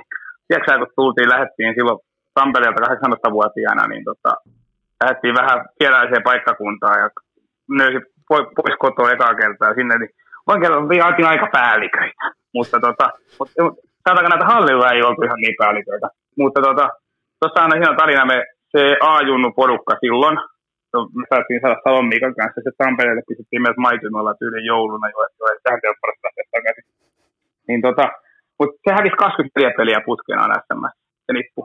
Ja, ja sinne tuli, Virtasen Jonne oli siellä silloin ja siellä oli muutamia muutakin erittäin hienoja persoonia. Ja tota niin, toi sitten, oliko se 15 peliä otettu tukkaa, vai 20 peliä, 20, yli 20 peliä otettu, joku 21 peliä tukkaa, niin tota, tuli tuommoinen niin kuin urheilupsykologi tai tämmöinen joku hyvinvointivalmentaja, psykiatri, tyyppinen naishenkilö, joka niin kuin halusi tulla auttamaan meitä ja valmennus oli mennyt helppoa ja ottanut se niin tuota, se tuli sinne ja se kysyi sitten, että, että miltä teistä niin kuin tuntuu, että miltä tämä niin kuin jatkuva häviäminen tuntuu. Virtasen Jonne sanoi siihen, no siinä oli semmoinen seitsemän, kahdeksan peliä, niin oikeasti otti päähän tosi paljon. Sitten siinä ehkä 14 kohdalla siihen rupesi omalla tavalla tottumaan. Ja nyt kun on parikymmentä tullut, niin ei oikein uskalla edes voittaa enää, kun pelkää, että jotain muuttuu. Ja se lähti kävelemään se muu. Ja se veti, se veti se, se otti sen nakakansin takaisin käteen ja veti sen vetoketjun kiinni ja käveli pihallista kopista. Se tuli enää ikinä takaisin sen jälkeen. Okei, okay, että se oli siinä. Se oli hänestä, joo. Hän sanoi, että eihän voi saattaa enää mitään. Hän lähti mennä. Hän luovutti se ton kommentin jälkeen. Se ei saanut siis teidän kopista, se ei saanut voittamisen viboja. ei, ei ilmeisesti saanut. Ai jumalauta, on tää hurjaa. Eli tähän siis tähän aikajanaan os, niin kuin ajoittuu myös tämä seitsemän kaappia omi per peli suoritus. Oli, ja se oli ihan niin kuin sitä, sitä pölisi meinaan koko ajan. Mä voin kertoa, että mä sanoin, että hallin oveen kun mä tulin sinne aamulla. Että, että, että joku piti tulla perästä ja sulkea se. Että sen verran huonoja oltiin silloin, mutta, mutta, mutta oli ihan hauska reissu. Sanoin, että oli hauska reissu, aika monta hyvää tarinaa on jäänyt, mutta ei urheilullisia tarinoita. No okei, mutta ei se urheilu tulee sitten joskus myöhemmin aina, tai toista reittiä pitkin, mutta tota, toi, on, toi on, olen käynyt tuon saman, itse muutin jo 16-vuotiaana pois aikoinaan kotoa, niin, tota, niin, niin kyllähän se uusi kaupunki ja uudet jännittävät asiat, varsinkin sitten kun täyttää 18, niin, niin eihän siinä niinku joku rappusjuoksu ja joku niinku palautumis, jonkinnäköiset niinku tota, venyttelysessiot tai jooga tai joku muu, niin mitä termejä ei olisi ollut silloin vielä, mutta tota, ei. Niin, niin, eihän ne ollut ihan, kun miettii nykypäivän näitä superurheilijoita, miten nämä menee jo 18-vuotiaana NHL, niin, niin jos joku olisi mulle antanut silloin tota vaikka 2000 euroa ää, tota, kuussa niin kuin palkkaa käteen, mä olisin se on, mä olisin ihan siis saatana täys headcase, joten tota, kyllähän toi niin kuin itse kotoa pois lähteminen muualle, niin, niin se, se useimmiten miten se nyt voisi sanoa, se useimmiten kuvastelee juurikin tällaisia reissuja, mitä tuossa äsken kävit läpi. On, on, ja se on niin kuin se on sitä kasvuprosessia, että edelleenkin niin kuin se reissu sillä niin ihan, jos mä ajattelen millainen ihminen mä oon nyt, miksi se piti tehdä se reissu. Mä kasvoin aivan jumalattomasti. Mä olin takaisin sieltä himaa silloin. Niin, niin mä kasvoin henkisesti ehkä viisi vuotta sen puolen vuoden aikana. Mä kasvoin aikuiseksi sitä reissua, vaikka se meni ihan vihkoon. Mutta se oli, niin kuin, se oli niin kasvattava, että se piti tehdä. Ja on tavalla mä nostan hattua tosi paljon, kun mä katson tästä. Ihan että me puhutaan, itse sanoit, hei, pitäisi mennä NHL. Tuossa äijät tekee varauksia 18-vuotiaana, saa se 800 tonnia siitä, syödään käteen 100 tonnia allekirjoitusbonus tuossa, että ei mitään, jos 18-vuotiaana saa 100 tonnia allekirjoitusbonuksen ja ei mitään. Ja sitten ne oikeasti niin kuin, ne painaa aika huippuurheilijoina tuossa kesäreeniä ja niin kuin, ei niin kuin lähde lapasesta. Niin mä nostan hattua joka kerta, kun jollain ei lähde lapasesta. Ja samalla kun jollain lähtee, niin mä myös ymmärrän sitä. Niin kuin, et, et, että et, okei, että se on niin iso, iso tuli todennäköisyys, että jollain niin kuin, vähän karkaa siinä vaiheessa ja pitääkin omalla tavalla kadata. Mutta on, on hienoja tapauksia, ne jotka oikeasti pystyy pitämään sen hanskan. Se on tosi kova Otetaan vielä kiinni vähän sun maalivahtiurasta ja siitä, että tota... Niin on hyvä, koska siitä ei paljon kiinni ei saatu silloin mitään, mutta hyvä. mutta tota, sulta löytyy yksi liikapeli sun tilastoista, äh, tota, vaikka et ilmeisesti mennyt jäälle, mutta joka tapauksessa sieltä löytyy. Niin voiko sua mm. näin muodoin tituleerata jopa tappara legendaksi? No siis mähän aikoina mentiin ammattikorkeeseen, niin siinä oli jotain kanukkeja, niin tota, oli luokalla silloin Vielumäällä ja kansainvälisellä puolella, niin ne kanukit kertoi jostain omasta urastaan, mitä ne on niin tehnyt jossain siellä paikallisessa junnusarjassa pelaa, niin mähän sanoin niille, että mä oon entinen liikamaalivahti. Että, että, että, mä oon pelannut paikallista pääsarjaa. Olin pelannut, joku kysyi totta kai, mulla oli se yksi ja luukulla, ja sekin oli vain sen takia, että kun Säteliharrin piti olla normaalisti siellä luukulla, mutta kun alalla oli niin tärkeä peli, niin se piti laittaa sinne, niin tulisi liikaa. Eli tota, niin toi on kyllä mielenkiintoinen. Tuossahan tulee, Veskari varmaan tuntee ja tietää oman paikkansa ton jälkeen, kun liikasta heitetään A-junnuihin Veskari torjumaan jotain tärkeää peliä, ja sä et voi silloin olla A-junnuissa, joten sut laitetaan liigaan, niin, niin tota... Et... Ja, siinä, ja sitten siinä oli vielä, niin kuin, siinä oli vielä kaikessa, mulla oli tyli joku kuukauden vai puolentoista loukkaantumista pohjilla, ja mulla oli pelin peli, ja katso, kun olla, niin kuin ei saassakaan. Niin, niin sit vaan, joo, me tonne. Mä olin vaan sieltä, et, et jos joskus niin kuin jotain pitää toivoa, niin toivottavasti on jo loukkaannut tuo ykkönen. Otetaan vielä kiinni tästä tota, ihan uunituoreesta. Niin by the way, muuten onnittelut mestaruudesta, vaikka niitä tulee nyt ovista ja ikkunoista, niin, niin Mestiksen mestaruus. Ehdin tota jopa äh, tituleerata Kokkolan Hermestä Mestiksen uudeksi kuninkaaksi, mutta niin te vaan sieltä nousitte jälleen kerran ja kohti sitten mestaruutta, niin siitä ensinnäkin onneksi olkoon. Kiitos paljon. Kiitos. Mutta tota, mulla on kritiikkiä. Oletko valmis siihen? Oo, totta kai, kritiikki kasvattaa aina vuotta. Mä en viisi tota vastaan välttämättä, mutta kyllä mä kuuntelen. Nimittäin sun pelaajat koitti soittaa mulle mestaruusjuhlista, niin miten kommentoit tällaista toimintaa joukkueen päävalmentajana sekä organisaation kasvoina? Joo, siis en ihmettele. Mä itsehän sanoin, että mä en ole vastannut puhelimeen sen, kun se summeri toi, kun mä pelkästään siellä poliisista tai joukkueena soittamassa, mitä ne on hölmöillyt ne äijät. Mä pesin käteni, se summeri soi, niin mä pesin käden kaiken sen jälkeen, mitä on tapahtunut. Ja mä tiedän, että on paljon varmasti tapahtunut. Ne tulee vielä joku, joku vielä tulee kyselemään ihan samoja kysymyksiä, että mitä nämä on tehnyt, niin mä pesen käteni, summeli soi mua loppu diili siihen, mä, älä, mä en vastaa enää mistä. Se on ihan oikein, mutta vaikutti olevan neljä ihan... Vuotta, mä oon neljä vuotta vastannut noista asioista, ja mä oon niin joutunut joutunut palvomaan öitä ja pelkäämään niitä puheluita, jotka se sauna viikonloppujen jälkeen tulee aina siellä kesällä. Ja siellä on ensimmäinen sauna, että joo, muutamat soittelee tuossa. Mut mä oon siis... Kyselee, kyselee pyöriään takaisin, niin nyt mä en enää vastaa. mä, mä oon siis oikeasti, mä oon kuvitellut, että tällainen niinku mestaruusjuhlista kännipuhelun soittaminen, niin se kulttuuri on kuollut. Niin tavallaan mä oon myös helpottunut siitä, että se on edelleen elossa. Joo, siis ei, ja sehän nimenomaan, niin kuin, että se voi jossain kuluttaa Messiksessä on moni asia, joka luultiin, että on kuollut, niin elää ja voi hyvin. et, et, et, kyllä me, niin kuin, kyllä me, se on tehtaan takuu, että jotain tapahtuu aina sitten. Okei, viimeinen lämmittelykysymys, ja se on se, että mistä tulee sosiaalisen median nimimerkki King of Nekkasby? Siis asuin joskus Nekalassa, silloin kun tehtiin sosiaalisen mediaa, niin asuttiin, asuin Nekalassa, ja en mä tiedä, mun mielestä mä voisin kuvitella, että Nekala on ehkä ruotsiksi Nekkasby. Ei se välttämättä edes ole. Mutta tota, mä keksin sen vaan silloin, ja sitten jäi vähän niin kuin elää. Mieti, kun sä olisit vaikka äh, King of Perätommola. Niin, no se olisi kyllä kansainvälisesti ehkä makeampi. Ehkä se enemmän viehdettäisiin kysymyksiä, mutta tota, toi on nyt jäänyt kyllä. Ja eihän mä asunut sen ekalassa joku puolesta vuotta, mutta tota, sillä hetkellä se oli hyvä idea ja en mitään sitä muuttamaan, jos olisi tullut hyvä idea, niin mennään samaan loppuun. Joo, ja toihan siis jää vaikka nhl scouttien nyt kun alkaa totta kai katsottiin, että kun kohta on Coach Tortorella ulkona ja näin poispäin, tuolla NHL kekäläinen soittelee sulle, niin tota, kyllähän tuollainen niin King of Neckaspyy paikallisessa mediassa, niin hitusen verran myy tiukasti. On se, on se, on se oikeasti, niin kuin, jos sä mietit, niin onhan se houkuttelevampi kuin se, että siinä oli Eero Matias Lehtonen ja sitten pikku V-merkki siellä perässä, että on oppisijaksi, niin ei se nyt yhtään niin makea. Niin onko sun oikein nimi muuten Matias? Ei kun Eero. Eikö mä luullut, että sä oot oikeasti niin kuin Maso Lehtonen vain? No siis, en mä tiedä, voi sanoa mennä vaihtaa. Se, eihän, se, se on vain lempinimi, joka elää aika lailla. Ai jaa. Niin mutta ei se ole mun oikein nimi, mutta tota, Jumalauta. Se on, se on aika monessa asiassa käytetty. Ei mitään, se on ihan, ihan hauska ja hyvä nimi ja persoonallinen ja varmasti jää ihmisille mieleen. Kyllä, siis mä oon ihan elänyt pelkästään sen varassa, että sun koko niinku ihan tota, toi, ää, tota, ristimän nimi on Maso Lehtonen. No, eh, kuka vanhempi antaa itselleen semmoisen, tai lapselle semmoisen nimen? No, vittu, susta tuli maalivahti, joka ei saa saipassa oveakaan kiinni, niin tota, ehkä, ehkä... Joo, mutta se oli mun omia ratkaisuja. Mutta joo, nyt kun ajattelin... Niin, toi... se voi vanhempia syy. niin se voi vanhempia syyttää. Niin ei toi varmaan, toi vaan, kun me ollaan, molemmat ollaan 80-luvun syntyneitä, niin ei varmaan kyllä tuolla niinku, tällaiset niinku lempinimi henkiset nimet ei ollut silloin kyllä kauhean trendikkäitä. Kyllä me oltiin kaikki Matias, Esko, Jukka, näin poispäin. Joo, piti olla mahdollisimman asiallinen, koska mietittiin, silloin mietittiin jo sitä, että, tota, että kun joku päivä menee työelämään, niin siellä pitää olla asiallinen, asiallinen nimi, että, niinku, että, että kehtaa mennä sinne, että ei kukaan palkkaa jotain, jotain jamia tai nikoseella. Se oikeasti hyvä. Niin kuin se pitää oikeasti semmoinen Esko ja Janne, se kertoo siitä, että ihminen on kunnollinen. Joo, ja musta tuli vielä kaikille suoraan Esko Seppänen, eli ihan umpi kommunisti. se kuulostaa muuten kyllä semmoiselta niin devanin, tiedätkö, puoluekirja löytynyt paremmasti jostain, jostain takataskusta jo monta vuotta. Todellakin, ja tavallaan niin kuin pitäisi löytyä vieläkin, koska nimi on sen puolesta puhuva niin kuin noin voimakkaasti, mm. niin kyllä se pitäisi olla hanskassa.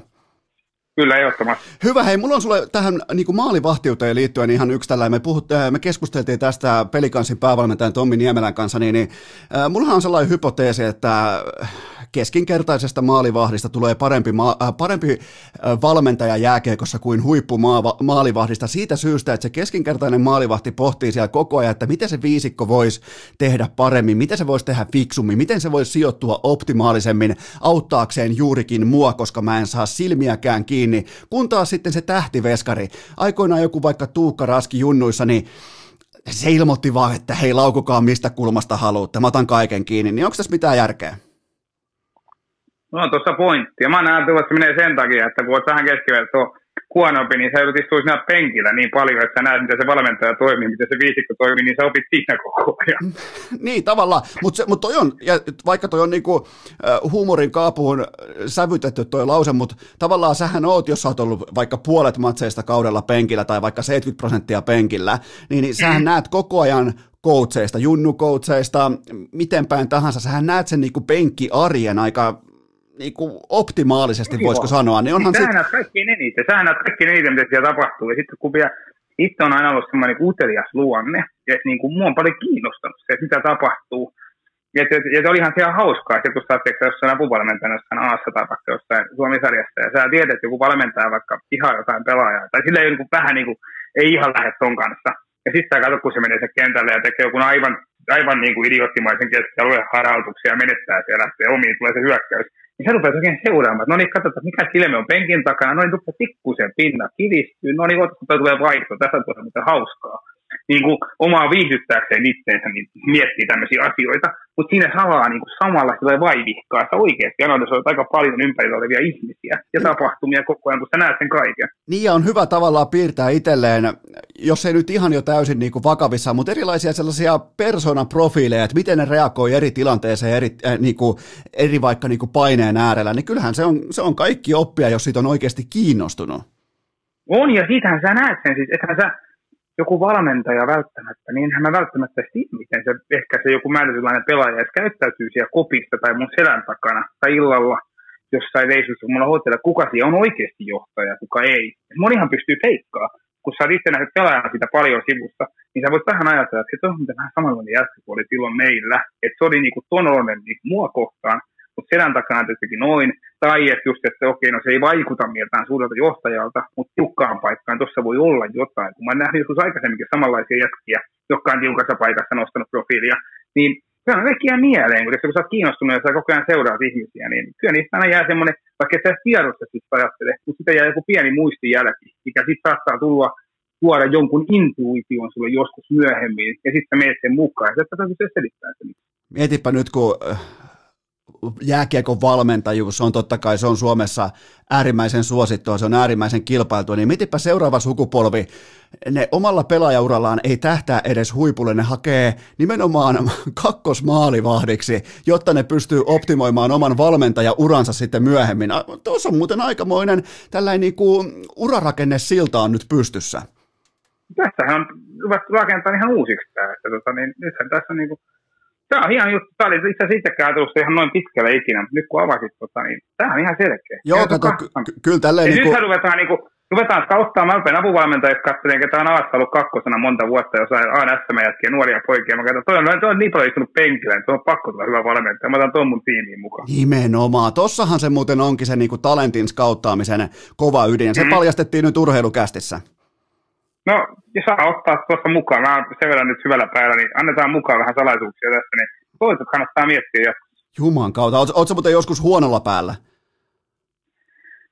Tosi harvoin, tosi harvoin, tosi harvoin. No on siinä ehkä joku joskus semmoinen, kun sä vähän koko yön. Esimerkiksi kun sä lauantaina menet kolmanteen finaaliin kotiin, sä kaksi, kaksi eka, eka hävisit ja toka voitit ja sitten sä menet kotiin ja kotipeliin lauantaina ja suotat 4-1 siihen ekaan kymppiin ja sä ajattelet, että tämähän muuten nyt saa laitella se päätyyn asti ja sitten sä häviät sen 4-9, 5-9 se peli.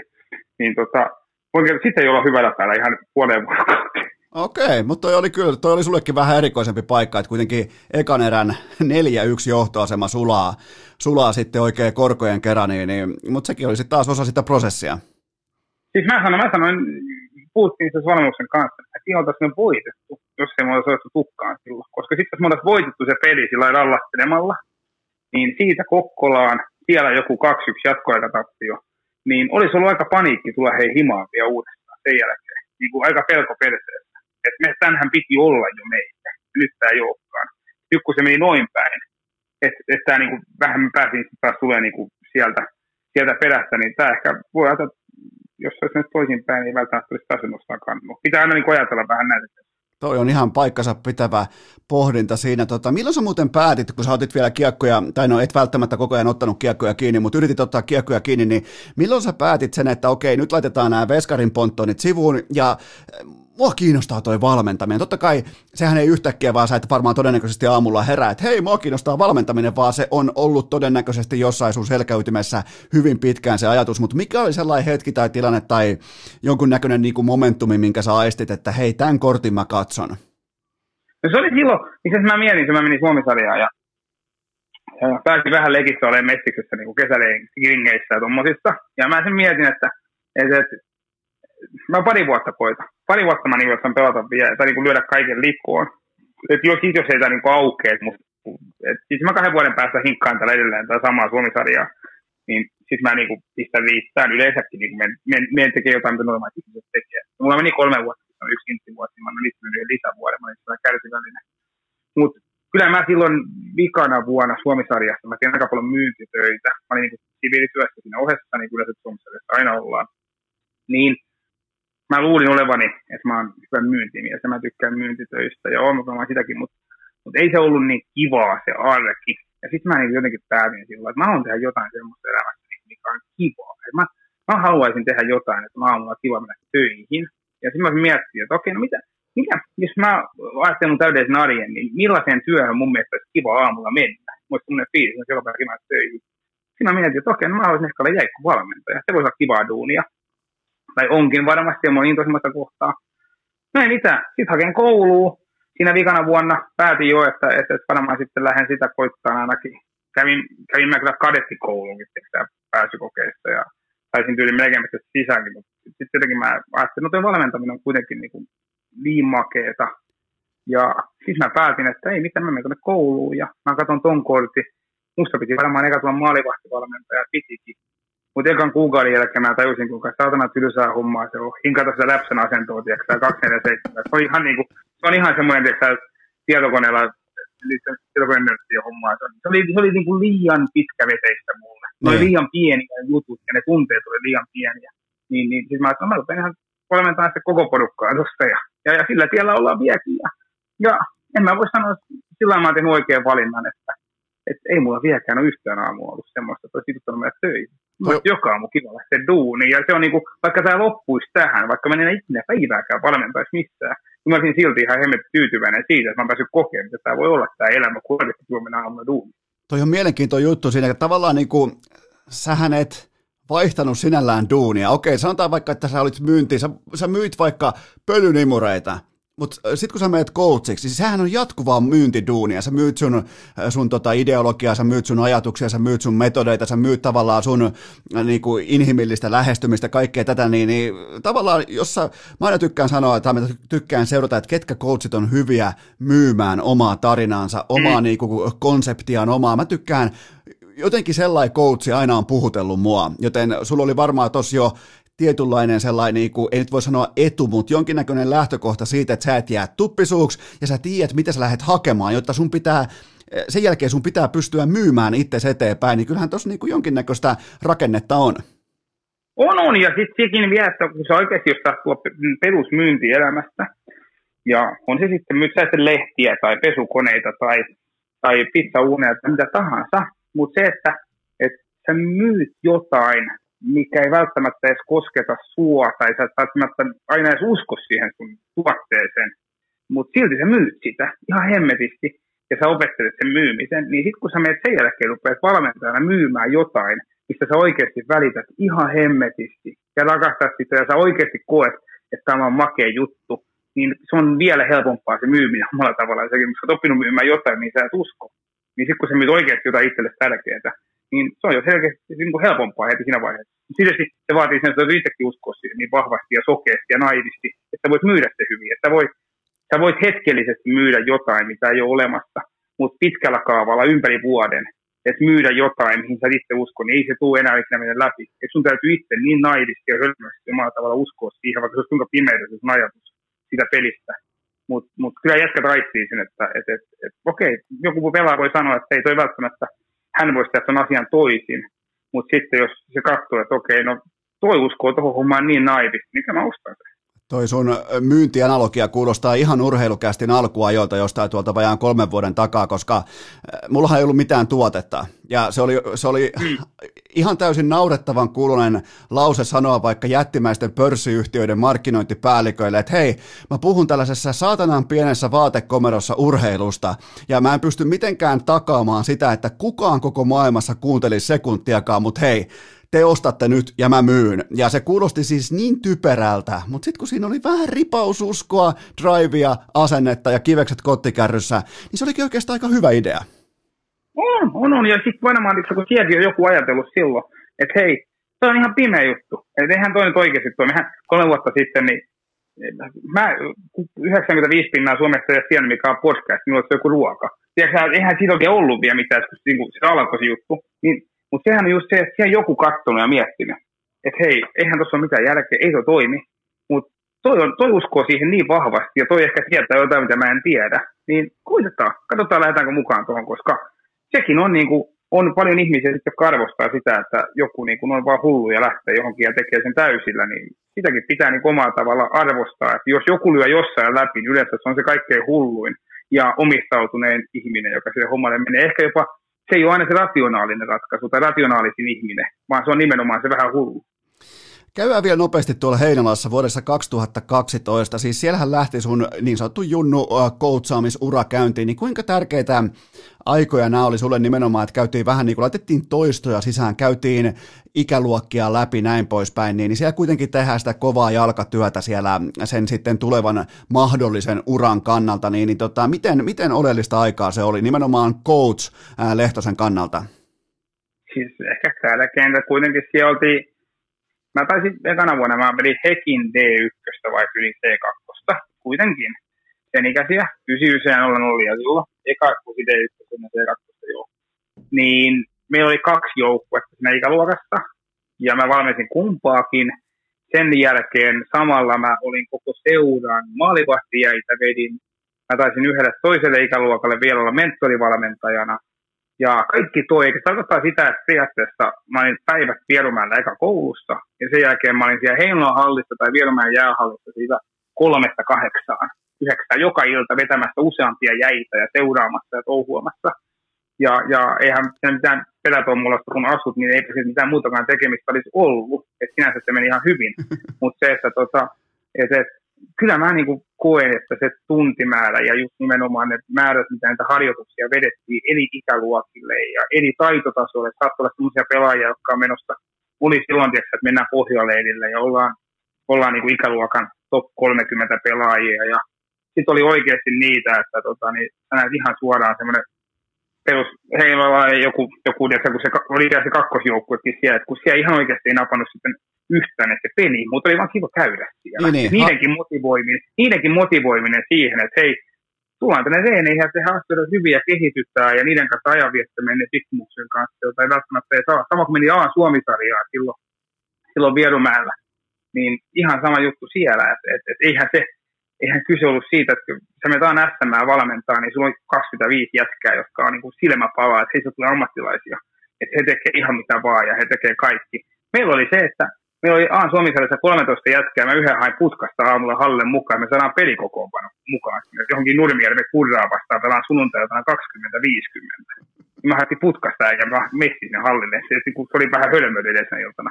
Niin tota, niin siinä on vähän eri. Sitten sä motivoimaan sitä, että miksi hän kävisi täällä jossain reeneissä, jossain ajunnuissa, kun häntäkin sitä vähän muutti asiat. Mutta sitten motivoit sen jätkän niin kuin siihen, että kuinka helmeetä on ja mä voin saada. Ja mä sait jopa jonkun ehkä vielä uskoon, että hetkinen, itse asiassa, että, että mä, eihän mä mikään pelimies olisi, aika mä oon ikinä sitä jälkeen, mutta mä oon hemmetin hova grinder jossain neloskentässä. Mä jo myyt semmoisen idean, että, että ihan oikeasti se kaksi vuotta teet ihan hemmetin hommia. Sä voit vaikka Mestiksessä heillä on peli tuossa vielä neloskentä grinderi kahden vuoden päästä. Jos sä teet sen asian hyvin, niin onhan se tuommoisten niin kuin myyminen ja kehittyminen siitä, että mitä ne ostaa ja millaisia harjoituksia ne pitää vetää, niin se antaa paljon enemmän kuin semmoista pelkästään huippujätkien vetäminen. No nykypäivänä aika itseohjautuneita jo. Niin totta kai, ja, ja se, mitä mä monasti kritisoin suomalaisessa jääkiekkovalmennuskulttuurissa on se, että nyt, olisi, nyt on varsinkin sellainen tietty niin kuin kaahaamisen, että ei mennä niin kuin edes ohituskaistalle, vaan mennään sinne autobaanan saksalaiselle superkaistalle, mitä voit ajaa sun kalliilla, hienolla, erittäin suositulla autolla kaikkien ohi, koko jonon ohi ja mennään sitten vaikka jopa suoraan ihan kuivana coachina SM-liikaa mestikseen, mihin tahansa coachaamaan, niin ei ne ole hakenut pelaajia aamulla valtion hotellista, tiedätkö, vierasmatsiin. Ei ne ole siis, niin. ja, ja mulla on ongelma sen kulttuurin kanssa, että suoraan kävellään vaan ilmoitetaan, että mulla on muuten iso sukunimi, on muuten iso, iso tilinauhe ja on muuten iso etunimi, että mä tuun coachaa tota ja tota joukkoa, että hommat alkaa nyt, niin mä en ole sen kanssa ok. Mikä on sun, sun tulokulma tähän? No, mä voisin sanoa tietysti mä sanoisin nyt ja olisin täysin sun kanssa samaa mieltä, joku voi sanoa että olet vaan katkella, kun sä et ole päässyt liikaa vielä, muut menee sinne. Ja, ja, ja varmasti kaikki meidän vähän joku semmoinenkin meitä ajaa, mutta kyllähän mä oon sitä mieltä ihan sitä lailla, että että toi sun autopainavertaus jopa vähän muuta köyhä. Mun mielestä me teleportataan jo ihmisiä suoraan niin sinne, että me ei mennä sinne tielle. Niin, tota, niin, niin, mutta mut, mut niinku, mut kaikkihan pelihenki on se, että tota, mä uskon aika naivisti ja uskon siihen, että et, et, et pitkässä juoksussa kyllä kaikki aina palautuu paikalleen ja me vähän aikaa tehdä jotain ja on trendikästä tulla nopeasti tuohon noin. Ja monta, jos joku epäonnistuu jossain aina tai ei keskään toivo ikinä sitä, mutta trendit aina ohi menee ja kaikki palautuu aina paikalleen loppupeleissä. Ja nyt puhutaan siitä, että vanhat valmentajia syrjittää ja ei ole enää töitä vanhoille valmentajille ja summa siellä, mitä Matikaiset käy vuoden kultaa he tuo Euroopassa, kun meillä ei mukaan enää ole kiinnostusta liikassa, niin vaikka ne tuli tänne, niin ne voittaisi ihan mitä tahansa nipulla ihan kenet tahansa. Niin, niin. niin oikeasti. Niin, kuin niin kovia jätkiä sen kokemuksen kannalta ja ymmärtää jääkiekosta, mutta meidän mielestä ne on jo niin kuin menneen talven lumia. Ja se on trendiä nyt ja nyt on vähän nuorentu, mutta mä omalla tavalla jotenkin uskon naivisti viiden, kuuden vuoden päästä ja neljän, viiden, kuuden vuoden päästä jo, niin mä uskon ihan oikeasti, että tuon SM-liigassa niin Raimo Summanen ja Matikaiset sun muut oikeasti on tullut takaisin ja mä oon taas oikeasti niin kuin kunnioittaa määrättyjä asioita ja työmääriä siellä pohjilla ja taustoja ja, ja, ja sitten se vaan menee taas, taas toiselle raiteelle ja kohdalleen se homma. Että ollaan me myös viisi vuotta sitten ihmiset miettivät, että kun ei anneta mahdollisuuksia nuorille jätkille, että, miksi pitää näitä vanhoja pitää mukana. Ja silloin kirjoitettiin sitä, nyt kun annetaan mahdollisuuksia, nyt me annetaan niitä liikaakin, että ainahan kaikki menee vähän yli. Mutta mut, kaikki aina tasapainottuu ajallaan. Mä luotan siihen, että kaikki aina maailmassa tasapainottuu, kun vaan, vaan annetaan vähän aikaa ajan Toi varmaan kyllä niinku, niin, niin sanotusti äh, niinku, korrelaatiokäyrät ja varianssikäyrät, ne tasaa itse itseään pitkässä juoksussa ja, ja tota, mäkin, mä uskon voimakkaasti siihen, että siihen löytyy sellainen kultainen keskitie, mutta mä toivon, että jos tuodaan nuorta talenttia, tuodaan vaikka SM-liigatasolle, niin siellä on toistoi sisässä, siellä on tietoisuus siitä, että mitä on aikuisten huippuurheilijoiden johtaminen, valmentaminen, eteenpäin vieminen, se, varsinkin se, että ollaan koko organisaation kasvot, niin, niin sitä mä toivoisin vielä, että siihen löytyisi jonkinnäköistä. Mutta kuten sanoit, niin nyt on ehkä just tämä teleporttivaihe menossa, niin sitten taas kymmenen vuoden päästä se voi olla taas enemmän just tavallaan niin kuin ehkä kallellaan konkareihin näin poispäin. Hmm, niin, kyllä ne niin kuin, on se ihan sama, on se sitten niin tuommoinen tämmöinen asia, tai on se vedon lyönti tai mikä tahansa, tai pörssisuhteet tai osakkeet tai veden pinta, veden pinta Imatankoskesta, niin se menee välillä ylös ja välillä alas, mutta se pitkässä juoksussa yleensä aina se keskiarvo sitten tasoittuu sinne johonkin. Mä en... johonkin, että kaikki on, niin vaiheet on, on hetkellisiä. Mulla on muuten kritiikkiä Imatran koskelle. Mä oon varmaan kahdesti tai kolmesti jopa pysähtynyt siinä kohdalla tota, erinäköisten... Ja auto... ei, ole ollut, ei ollut virtaamassa. Eikö? Ei ole ollut virtaamassa. Ei, mun mielestä mä, mä, mä, pidän sitä jopa... Älä naura saatana. Mä pidän sitä jopa vähän niin kuin huijauksena. Että oot sä ikinä nähnyt, että siinä oikeasti virtaa tai kuohua se vesi? Mä oon neljä vuotta asunut siellä, mä oon kaksi kertaa käynyt sen toiminnassa. en mäkään sitä ihan hirveän monta kertaa ole nähnyt. ihan vahingossa. Toinen taisi olla tyyli joku, että kun soitti, mä olin jo kaksi vuotta asunut, mä olin ikinä nähnyt sitä virtaamassa, joku tyyli soitti, nyt tuu kattoo, nyt tää virtaa. Mun oli pakko lähteä autolla hirveätä kyyteen paahan kanssa. Mun sanoi, että mä oon nähnyt sitä virtaamaan. No, no miltä, se miltä, miltä, se näytti? Tuliko niinku tällainen suuren niinku, äh, koskien ystävän stondis? No joo, siis, kyllähän tässä tietysti, eihän se mikään Tammerikoski ole, mutta tai mikään niin kuin, tommoinen, mutta tota, olihan se hieno. Kyllä se hieno oli. Siinä vie iltasella, kun siinä on valaistukset rakennettu, niin onhan se pääseellinen ja hieno, ei siitä pääse mihinkään, mutta ei se tosiaan nyt sanotaanko näin, että ei se, ei se liian usein kyllä auki on luukut niin sanotusti. Okei, mennään tuonne Imatralle nyt sitten ihan muutenkin. Tota, 2017, niin pitääkö paikkansa, että sut rekryttiin silloiseen Suomisarja äh, Imatran ketterään nimenomaan Twitterin inboxin kautta? Joo, ja mä olin sitä ennen viikon ollut jo työttömänä ja mulla oli kämppä lähtenyt alta, niin mä istuin kaverin sohvalla niin tuota Tampereella.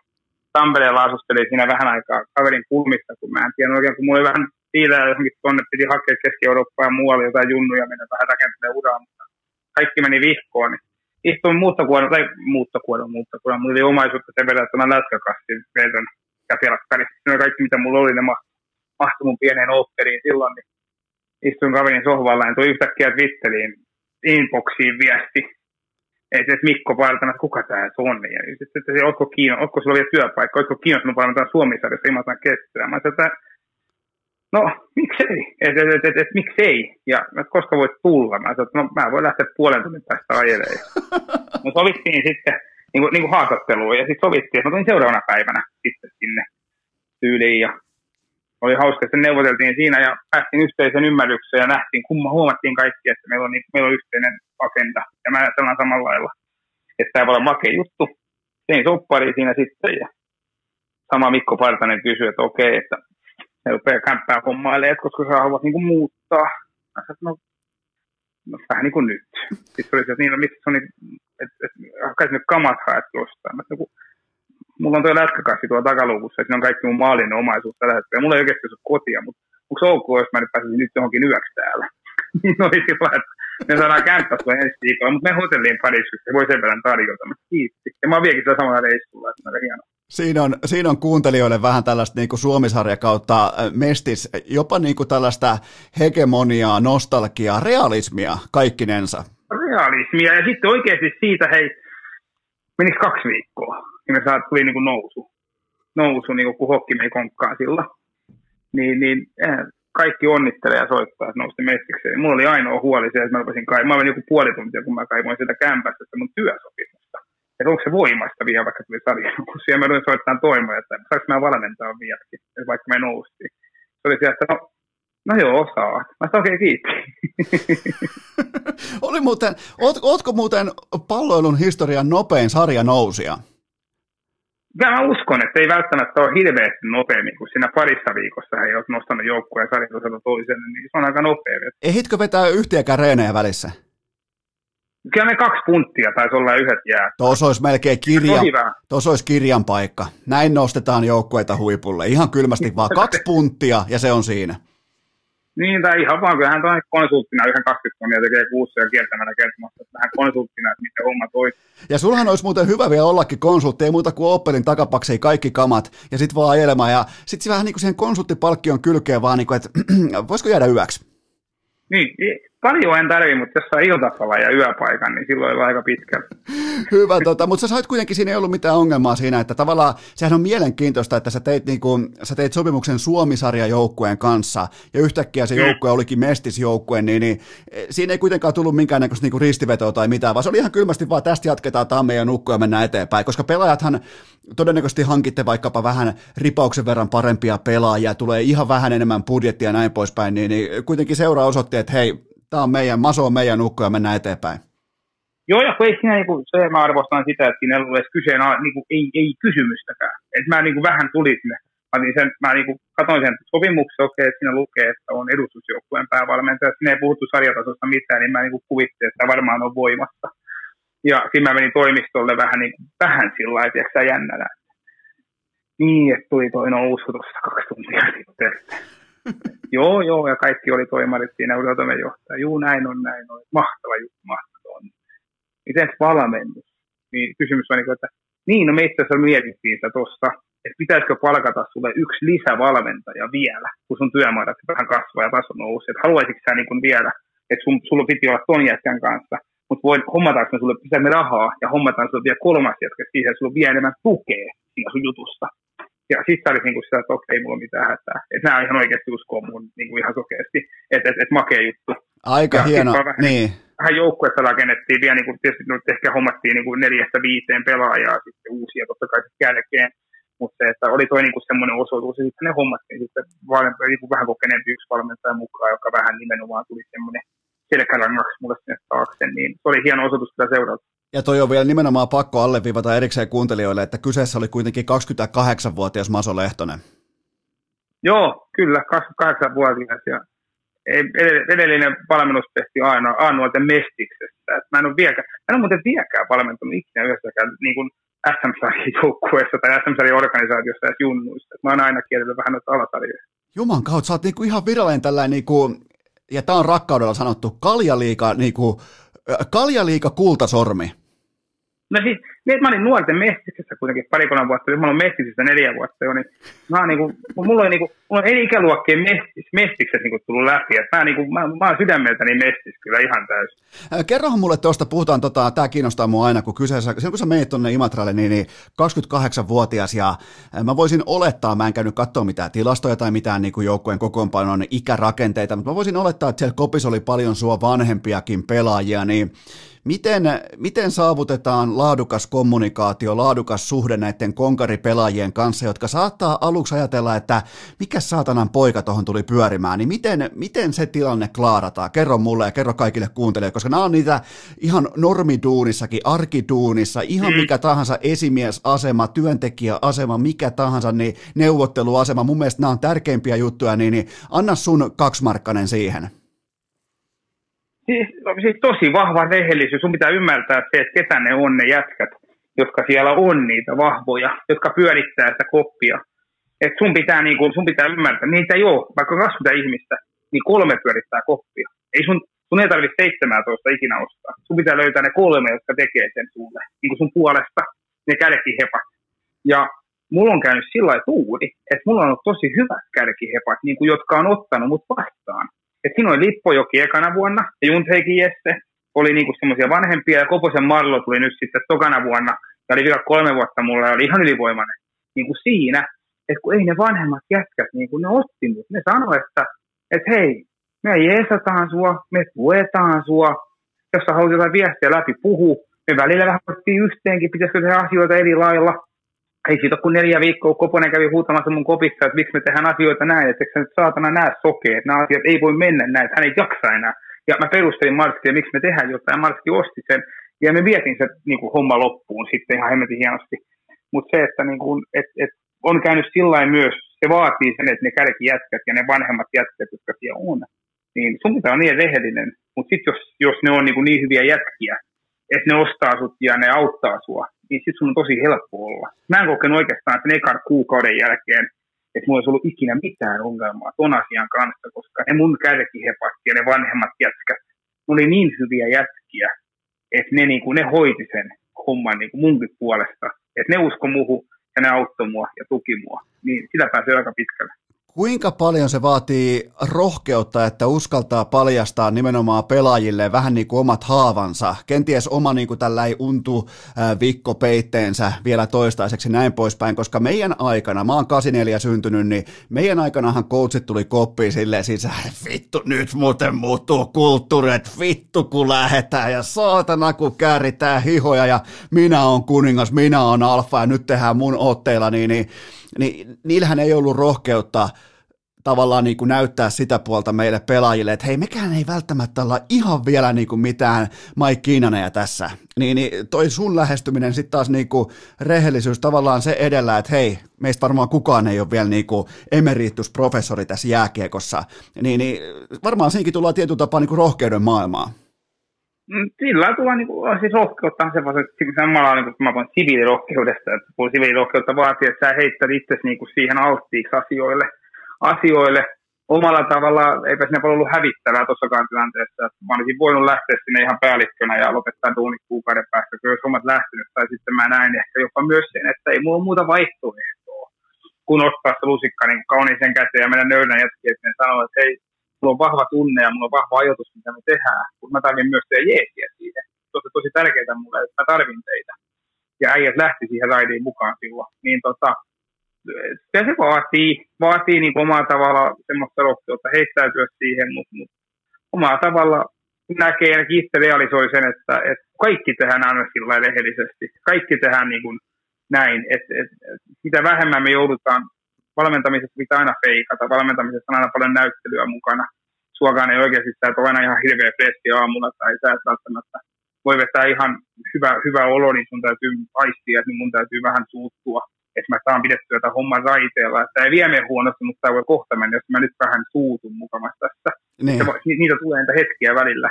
Mutta sitten kuitenkin pitkässä juoksussa, niin se, että sä oot itse avoimin kortein ja ne pelaajat katsoo, että, no, että, että he tuntee mut ja toi on tuossa niin kuin avoimena, niin se yleensä helpottaa aika paljon sitä, että saat myös ne puolelle meillä tota, aikoinaan Heinolan kiekossa, kun noustiin Mestikseen, niin, niin ää, nykyään IFK on päävalmentaja Jarno Pikkarainen, niin, niin se kysyi monasti kapteenistolta, johon siis tietenkään itse en kuulunut, vaan on kuullut näiltä tota, kapteeneilta myöhemmin, että se kysyi niiltä tasaisin väliajoin, että... Seinänen ja Ei, kun oli, tota, oli Aki Nurminen ja Miikka Tölli. No, Sä... no, no muuten Nurmin, Nurmin oli muuten vielä silloinkin siellä varmaan kapteena, kun mä tulin ihan tuolta, Tölli on ollut mun työnantaja Imatran golfilla silloin, kun mä Aata, niin mä olin kesätä ajamassa Nurmikkoa Imatran golfilla vielä neljä vuotta sitten. Joo, ja siis Nurminenhan pelaa vieläkin, ja vasta niin kuin aloittelee vasta niin kuin tällaista tota, niin kuin senioriuraa. Niin no, niin no seniori on pitkään, mutta missä aloittelee vasta ja hirveässä tikissä, aivan hirveässä kunnossa. Ja ihan siis mieletön ykkössyöttö, siis niinku varsinkin, että se ei niinku koskaan tule polvea laitahyökkää, joka on seisovilla jaloilla sinisen kulmassa, kun vastustajan 115-kilonen pakki on tulossa painaa viivaa kiinni, niin se ei tule ikinä sua polveen, vaan aina keskelle lapaa. Kyllä, just niin, mä olin, mä olin siitä sanomassa, että, tota, että Coach Pikkaraisella kyllä mielenkiintoinen metodi, että se kysy, se aisti huoneen lämpötilaa kapteeniston kautta tota, siten, että se kysyi, että pitääkö järjestää kriisi. Ja vaikka kaikki olisi mennyt hyvin, niin silloin tällöin tuli kuitenkin kriisejä eteen. Ja tota, mä myöhemmin vasta ymmärsin niiden merkitysarvon sille menestykselle ja sille, että, että voitettiin ja ei tyydyttäydytty vaikkapa siihen, että ollaan nyt jonkun Suomisarjan paras joukkue tai mennään kohti mestistä, vaan nimenomaan niin pikki, äh, pikkukriisin kautta kasvutilanteita, prosesseja, niiden käsittelyä ja sen kautta kehittymistä. On ja toi on, niin kuin, toi on hyvä, että toi ton pointin, koska esimerkiksi tänä vuonnakin, viime vuonnakin taisi olla niitä juttuja jossain vaiheessa tänä vuonna, tänä vuonna oli vielä enemmän sitä, onneksi tämä korona vähän toi sitten automaattisesti mukaan, mutta esimerkiksi apuvalmentajani asiakkaisen Teemu kysyi multa monta kertaa kauan aikana, että, että, että, että nyt olisiko aika, että meillä ei ole hetkeen ollut mitään kriisiä, että, että meillä ei ole mitään paniikkia ja kriisiä tässä organisaatiossa, että meillä on asiat vähän liian hyvin. Että nyt pitäisi ruveta vähän keksiin taas jotain. että tota, nyt pitäisi niin kuin aiheuttaa hirveät riidat tänne ja ihan paniikki ja kunnon kriisi päälle. Että meillä on asiat on nyt kuukauden ihan tämmöistä niin kuin hyvin rauhallista ja semmoista stabiilia. Et, et, et, eihän tämä näin voi mennä loppuun asti. Ah. Täytyyhän jotain saada ja voidaan voittaa. Kun niin mäkin näen, että se vahvistaa kuitenkin se kriiseily. On se sitten kahden ihmisen yhteinen kanssa käyvien tai se joukkuehenki. Mutta mut monta kertaa käydin tämä keskustelu, nyt on asiat vähän liian. Ah. nyt Mä, Pitäisikö jotain vähän keksiä? Mä, tota, mä tykkään tuosta ajattelutavasta ja tota, oppinut vasta vähän vanhempana arvostamaan sitä, koska jos mennään vaikka Mä en osaa puhua jääkiekon valmentajana, enkä oikeastaan pelaajanakaan, mutta mä puhun nyt vain fanina ja tällaisena jääkiekon urheilun tarkkailijana siitä, että kun mennään tosi paikkaan, niin mä haluan, että mun vaikkapa nimenomaan päävalmentaja, jota voitaisiin vaikka heittää analogia, että se on vaikka lentokoneen kapteeni, niin mä haluan tietää tosi paikassa, kun mennään johonkin turbulenssiin tai johonkin vastaavaan. Mä haluan tietää, että mun kapteeni on käynyt sen turbulenssin aikaisemminkin läpi. Mä haluan tietää, että se on, sillä on kokemusta, sillä on kymmeniä tuhansia lentokilometrejä. Mä en halua nähdä mitään välttämättä suoraan sliipattua tukkaa joku parikymppinen jätkäsi. Mä haluan nähdä kokemusta, mä haluan nähdä vähän niin kuin sellaisia naarmuja ihos, että hei toi on tullut muuten läpi turbulensseista ja me ollaan yhdessä tultu läpi turbulensseista, niin useimmiten tosipaikassa nämä tällaiset yhteiset kokemukset sen jälkeen asettuu isompaa arvoa, ja silloin voi myös syntyä hyviä lopputuloksia, niin kuin vaikkapa Coach Pikkaraisen tiimoilta meillä aikoinaan sitten piskuisessa hekissä. No kyllä, kyllä, just näin, ja, ja, ja omalla tavalla ehkä sä oot jopa nähnyt niin kuin sillä huonolla hetkellä, ihan niin kuin oikeasti sun valmentaja tai pelkästään joukkuekin, että on ollut niitä, niitä niin sanotusti paskoja päiviä, että et, et sä näet, kuinka kukakin käyttäytyy. Ja joskus esimerkiksi, kun sulla on ollut niitä biisejä vähän ja tiukkoja paikkoja, sä oot nähnyt, että okei, nämä on hoitanut tämän homman. Että me ollaan hoidettu tämä homma, kun meillä on ollut vähän kadupaikka ja me ollaan noussut sieltä aina. Niin seuraavan kerran, kun tulee vähän ongelmia, niin sä et panikoi. Kun sä tiedät, että, että okei, hei, että luultavasti tämä kääntyy kaikki hyvin. että kun sä et ole siinä tilanteessa eka kertaa, sä oot nähnyt noin, että noin kaverit tuossa vieressä, ne nostaa tasoa, me ruvetaan panikoimaan, että tämä menee vihkoon tämä homma, niin mä tiedän, että nuo jätkät, nuo meidän, meidän kärkihepat nostaa tasoa. Esimerkiksi sä tiedät Marlo Koposesta, joka on mulla kolme vuotta kapteeni, vikavuoden kapteeni ja kolme vuotta ykköspakkiparissa, niin sä tiesit, että mitä paskemmin kaikki muut veti ja mikä vaikeampi tilanne, niin sä tiesit, että Marski veti joka ilta silloin, se otti aina yhden lisästepin. Se nosti aina tasonsa sillä hetkellä, kun piti nostaa. Ja sitten kun kaikki muut suli, niin sä tiesit, että toi muuten tulee tuolta, toi kääntää yksin näitä asioita. Niin kun sä tiedät sen, niin sulla on niin luottavainen olo, että sä et mene paniikkiin tai sä huolehdi omalla tavalla liikaa asioista, kun sä tiedät, että jos tulee kova paikka, mä nähnyt ennenkin, että tuottaa kaverit Mä sytyn näihin. Nämä on sellaisia juttuja, mihin mä sytyn ihan täysin. Mä, tota, mä, mä, mä otan sut vielä niin tietyllä tapaa yhteenvedon tuosta Imatran ajasta, koska sieltä kuitenkin vuoden coachi, kaksi mestaruutta, Suomen kapin voitto, niin, niin mikä on sellainen, totta kai tämä kaikki on nyt tuoretta, tämä kaikki on niin kuin nyt prosessivaiheessa olema, olevaa niin kuin elämän kokemusta, mutta nyt kun sä pakkasit sitä sun muuttolaatikkoa, niin, niin mitä tunteita, mitä fiiliksiä tästä, niin kuin, tai mitä muistoja tästä Imatran ajasta sinne jäi? No kyllähän se niin kuin, pakkasi nyt olla haikeeta loppupeleissä. Se viimeinen pelikin oli jo haikea. Äärimmäisen haikea se loppu varsinkin, mutta tota, et kyllä sinne jää ihan hirveän niin kuin sinne pankkiin semmoinen, semmoinen kokemus siitä, että, että kun kaikki voi olla välillä huonosti ja kaikki ei välttämättä mene putkeen, niin kuin se, että meikin kaksi mestaruutta voitettiin ja me oltiin kolmansia kumpanakin vuonna runkosarjassa. Ja ei muutu missään vaiheessa sen 50 kierrosta, tänä vuonna 30 kierrosta, 50 kierrosta, ei muutu niinku siellä topissa, ei, ei me niinku oltu se sarjan paras joukkue. Mutta me tiedettiin niinku omalla tavalla, että et, et, et, et meillä on aika vahva nippu takana, että vaan annetaan tämän mennäkin. Että niin kun, joskus on vaan, mä sanon, että joskus on kiva katsoa, kun maailma palaa. Esimerkiksi ekana vuonna voitettiin, voitettiin 1100 minuuttia jäähyä. Kakkosella olla 700. Me hävittiin varmaan viisi peliä runkosarjassa siihen, kun me ihan lapikkaasti aivan lapikkaasta, tiedätkö, kuin sata minuuttia. Ihan niin kuin semmoisia hölmöilyä, vaan semmoista nuorien kukkopoikien, tiedätkö, oikein ekon, ekotömistelyt jääjä. Semmoisia ihan tyhmiä. Mutta niin kuin, no sielläkin puhuttiin, että annetaan mennä. Nyt, nyt, nyt, nyt mennään. Ja nyt, mennään. ja nyt hävitään tämän takia tämä peli. Että hävitään näihin, näihin niin kuin hölmö, omiin hölmöilyihin nämä pelit. Koska silloin sä menet pelin eteen, että pelaajakin tajuaa, että me hävittiin mun hölmöiden takia. Niin se, on, se on paljon merkityksellisempää kuin se, että me oltaisiin silti voitettu maalilla ja kaikki olisi jäänyt sitä fiilistä, että no, me vähän hölmöä voittiin silti. Niin kuin, että parempi siinä on sitten antaa mennä ihan oikeasti sen maailman palaa ihan loppuun asti, koska siinä sä pystyt rakentamaan jotain uutta sinne uudestaan, mikä on kestävämpää, kun sieltä rupeat korjaamaan talonioita. Ai että, nyt on, nyt on niinku, nyt ollaan urheilun ytimessä suorastaan. Mitä muuten Maso Lehtoselle, mitä seuraavaksi? Mitä, mitä unelmia, ei siis realismia, vaan ni, niitä unelmia, asioita, mitä uskaltaa sanoa ääneen, niin, mitä on, totta kai siellä on se, tu, mä, mä tiedän, että siellä on tulossa arkea, siellä on tulossa toistomääriä, siellä on tulossa niinku kaikkea tätä, mutta puhutaan ihan rohkeasti vähän unelmista, niin, niin mitä löytyy? En mä, siis sen verran, niin kuin, ei mulla oikeastaan ole mitään muuta pysy Mä haluaisin samalla lailla kuin Jortikka, että mulla olisi se talvikämppä siellä Espanjassa eläkkeellä. Sen verran olisi nyt Ilja pysty nostamaan sen siellä. Voisi olla talvet siellä ja sitten vaan soitella mediaa, että vähän katsoa tätä pelejä, pisteet, että mitä hätää. Mutta se, että niin kun, en, kun tässä on kaikki puhuu koko ajan kyse noista tavoitteista ja unelmista ja koska meet tonne ja koska meet tänne ja meeksää liikaa vai meeksää tonne ja koska sun pitäisi, pitäisi sun nyt jo mennä sinne. Niin kuin, miksi?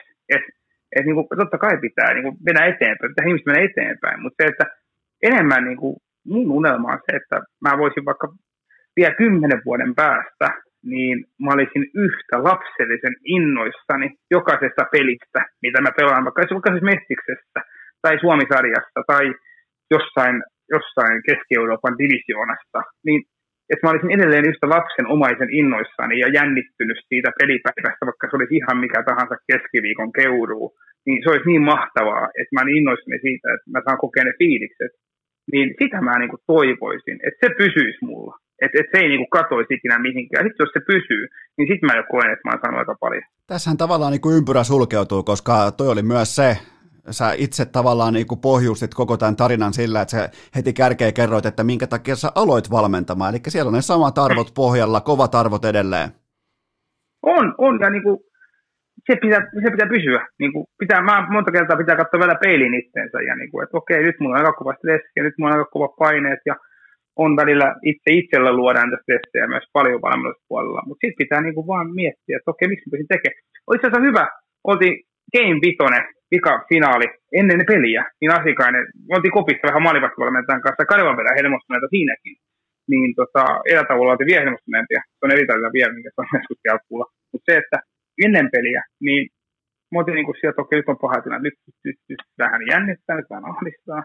Asikaisen Teemu, apuvalmentajani, mentorini, ehkä idolini, niin sanoi mulle, että, että, että mieti, että jos sä olisit valmentaja tai pelaaja ja joku kysyisi sulta, että mihin sä haluat, mikä sun unelma on, niin kaikki me vastattaisiin, että me haluttaisiin sinne finaalin Game 5 tai Game 7, mikä se nyt sitten ikinä onkin. Et sinnehän me kaikki ollaan aina haluttu, sinnehän me ollaan kuviteltu itsemme, että me ollaan siellä Game 5 tai Game 7. Ja nyt kun me ollaan siellä, niin miksi me nyt tätä jännitään? Tämähän on, tämähän on se, mihin me ollaan kaikki haluttu. Niin miksi ei me nyt vaan nautita tästä? Siinähän se on. Urheilu on pähkinänkuoressa tavallaan niin kuin, että mä vielä tuohon otan sen verran kiinni, mun piti tähän jo paketoida, mutta on niin hieno ajatus, tavallaan niin kuin ajatusjana tuossa poimittavissa, että ihminen monesti lukkiutuu sillä hetkellä, kun se saavuttaa tai pääsee positioon, mistä se on haaveillut. Game 7, Game 5, Game 7 jatkoaika, MM-finaali, mm. Mestis-finaali, Suomisarja-finaali, niin kun niistä tilanteista uskaltaa nauttia, niin mun mielestä silloin on jo voittanut jotain. Onko mä oikeassa? Se on just on ihan totta, koska se, että ei, ei se, kauan tässä, mikä nyt on sunnuntai, niin tota, siis torstaina voitti, kolme päivää nyt on voittiin niin ei, me, ei sillä ole enää mitään väliä. Niin ei, ei siinä loppupeleissä niin kuin ole. Mulla on se mitali tuo vessassa ja mulla on mestaruustippi hyllyssä. Mutta se, että en mä siitä voittamisesta saanut kuitenkaan sit, että se tunne, mikä siinä koko jutussa oli siinä päivänä ja se koko peli, se tunteet, meni se hyvin tai huonosti, niin sehän on ne, mikä mulle jää oikeasti niin pysyviksi muistijäljiksi sinne sitten. Niin, niin haluanko mä muistaa sen, että siinä hetkenä, kun mä lukkiuduin ja en pystynyt saamaan itsestäni ikinä mitään irti ja en pystynyt nauttimaan sitä hetkestä, vai haluanko mä muistaa sen semmoisena päivänä, että mä oikeasti niin kuin siamailin joka sekunti siitä jännitykseni ja, ja loppuja niin kuin tulosta, tulosta ja sitä jännitystä siamasin henkeeni, että tämä on makea hetki, tämä on makea fiilis, kaikki vähän tärisee, kaikki on vähän innoissaan, tämä, tämä, on, niin tämä on makeinta, mitä voi olla. Niin se pitää muistaa semmoisena, se tarina pitää käyttäytyä sillä että sä oppisit nauttia niistä hetkistä. Kerro vielä loppuun kuuntelijoille, että milloin, milloin saadaan kuulla uutisia liittyen sun, sun tulevaisuuteen? Öö, mä uskon, että viikon päästä, varmaan niin ollaan varmaan viikon päästä jo, viikon päästä jo sillä viisaampia, että uskoisin, että ensi viikolla tai seuraavalla viimeistään paremmaan tuleva, tuleva työnantaja, niin sitten informoi ja, ja, ja päästään, päästään esille siinä asiassa tuomaan, tuomaan esille, mitä on seuraavaksi rakentumassa. Mutta, mutta nyt ollaan hetkiä nautitaan. Ollaan hetkiä nautitaan. Kiitoksia tästä, Maso Lehtonen. Hei, kiitos paljon, sulle oli hauska. Ja kaikille kuuntelijoille vain sellainen pikku lisäys, että ihan normaalin tapaan tiistaina jatkuu.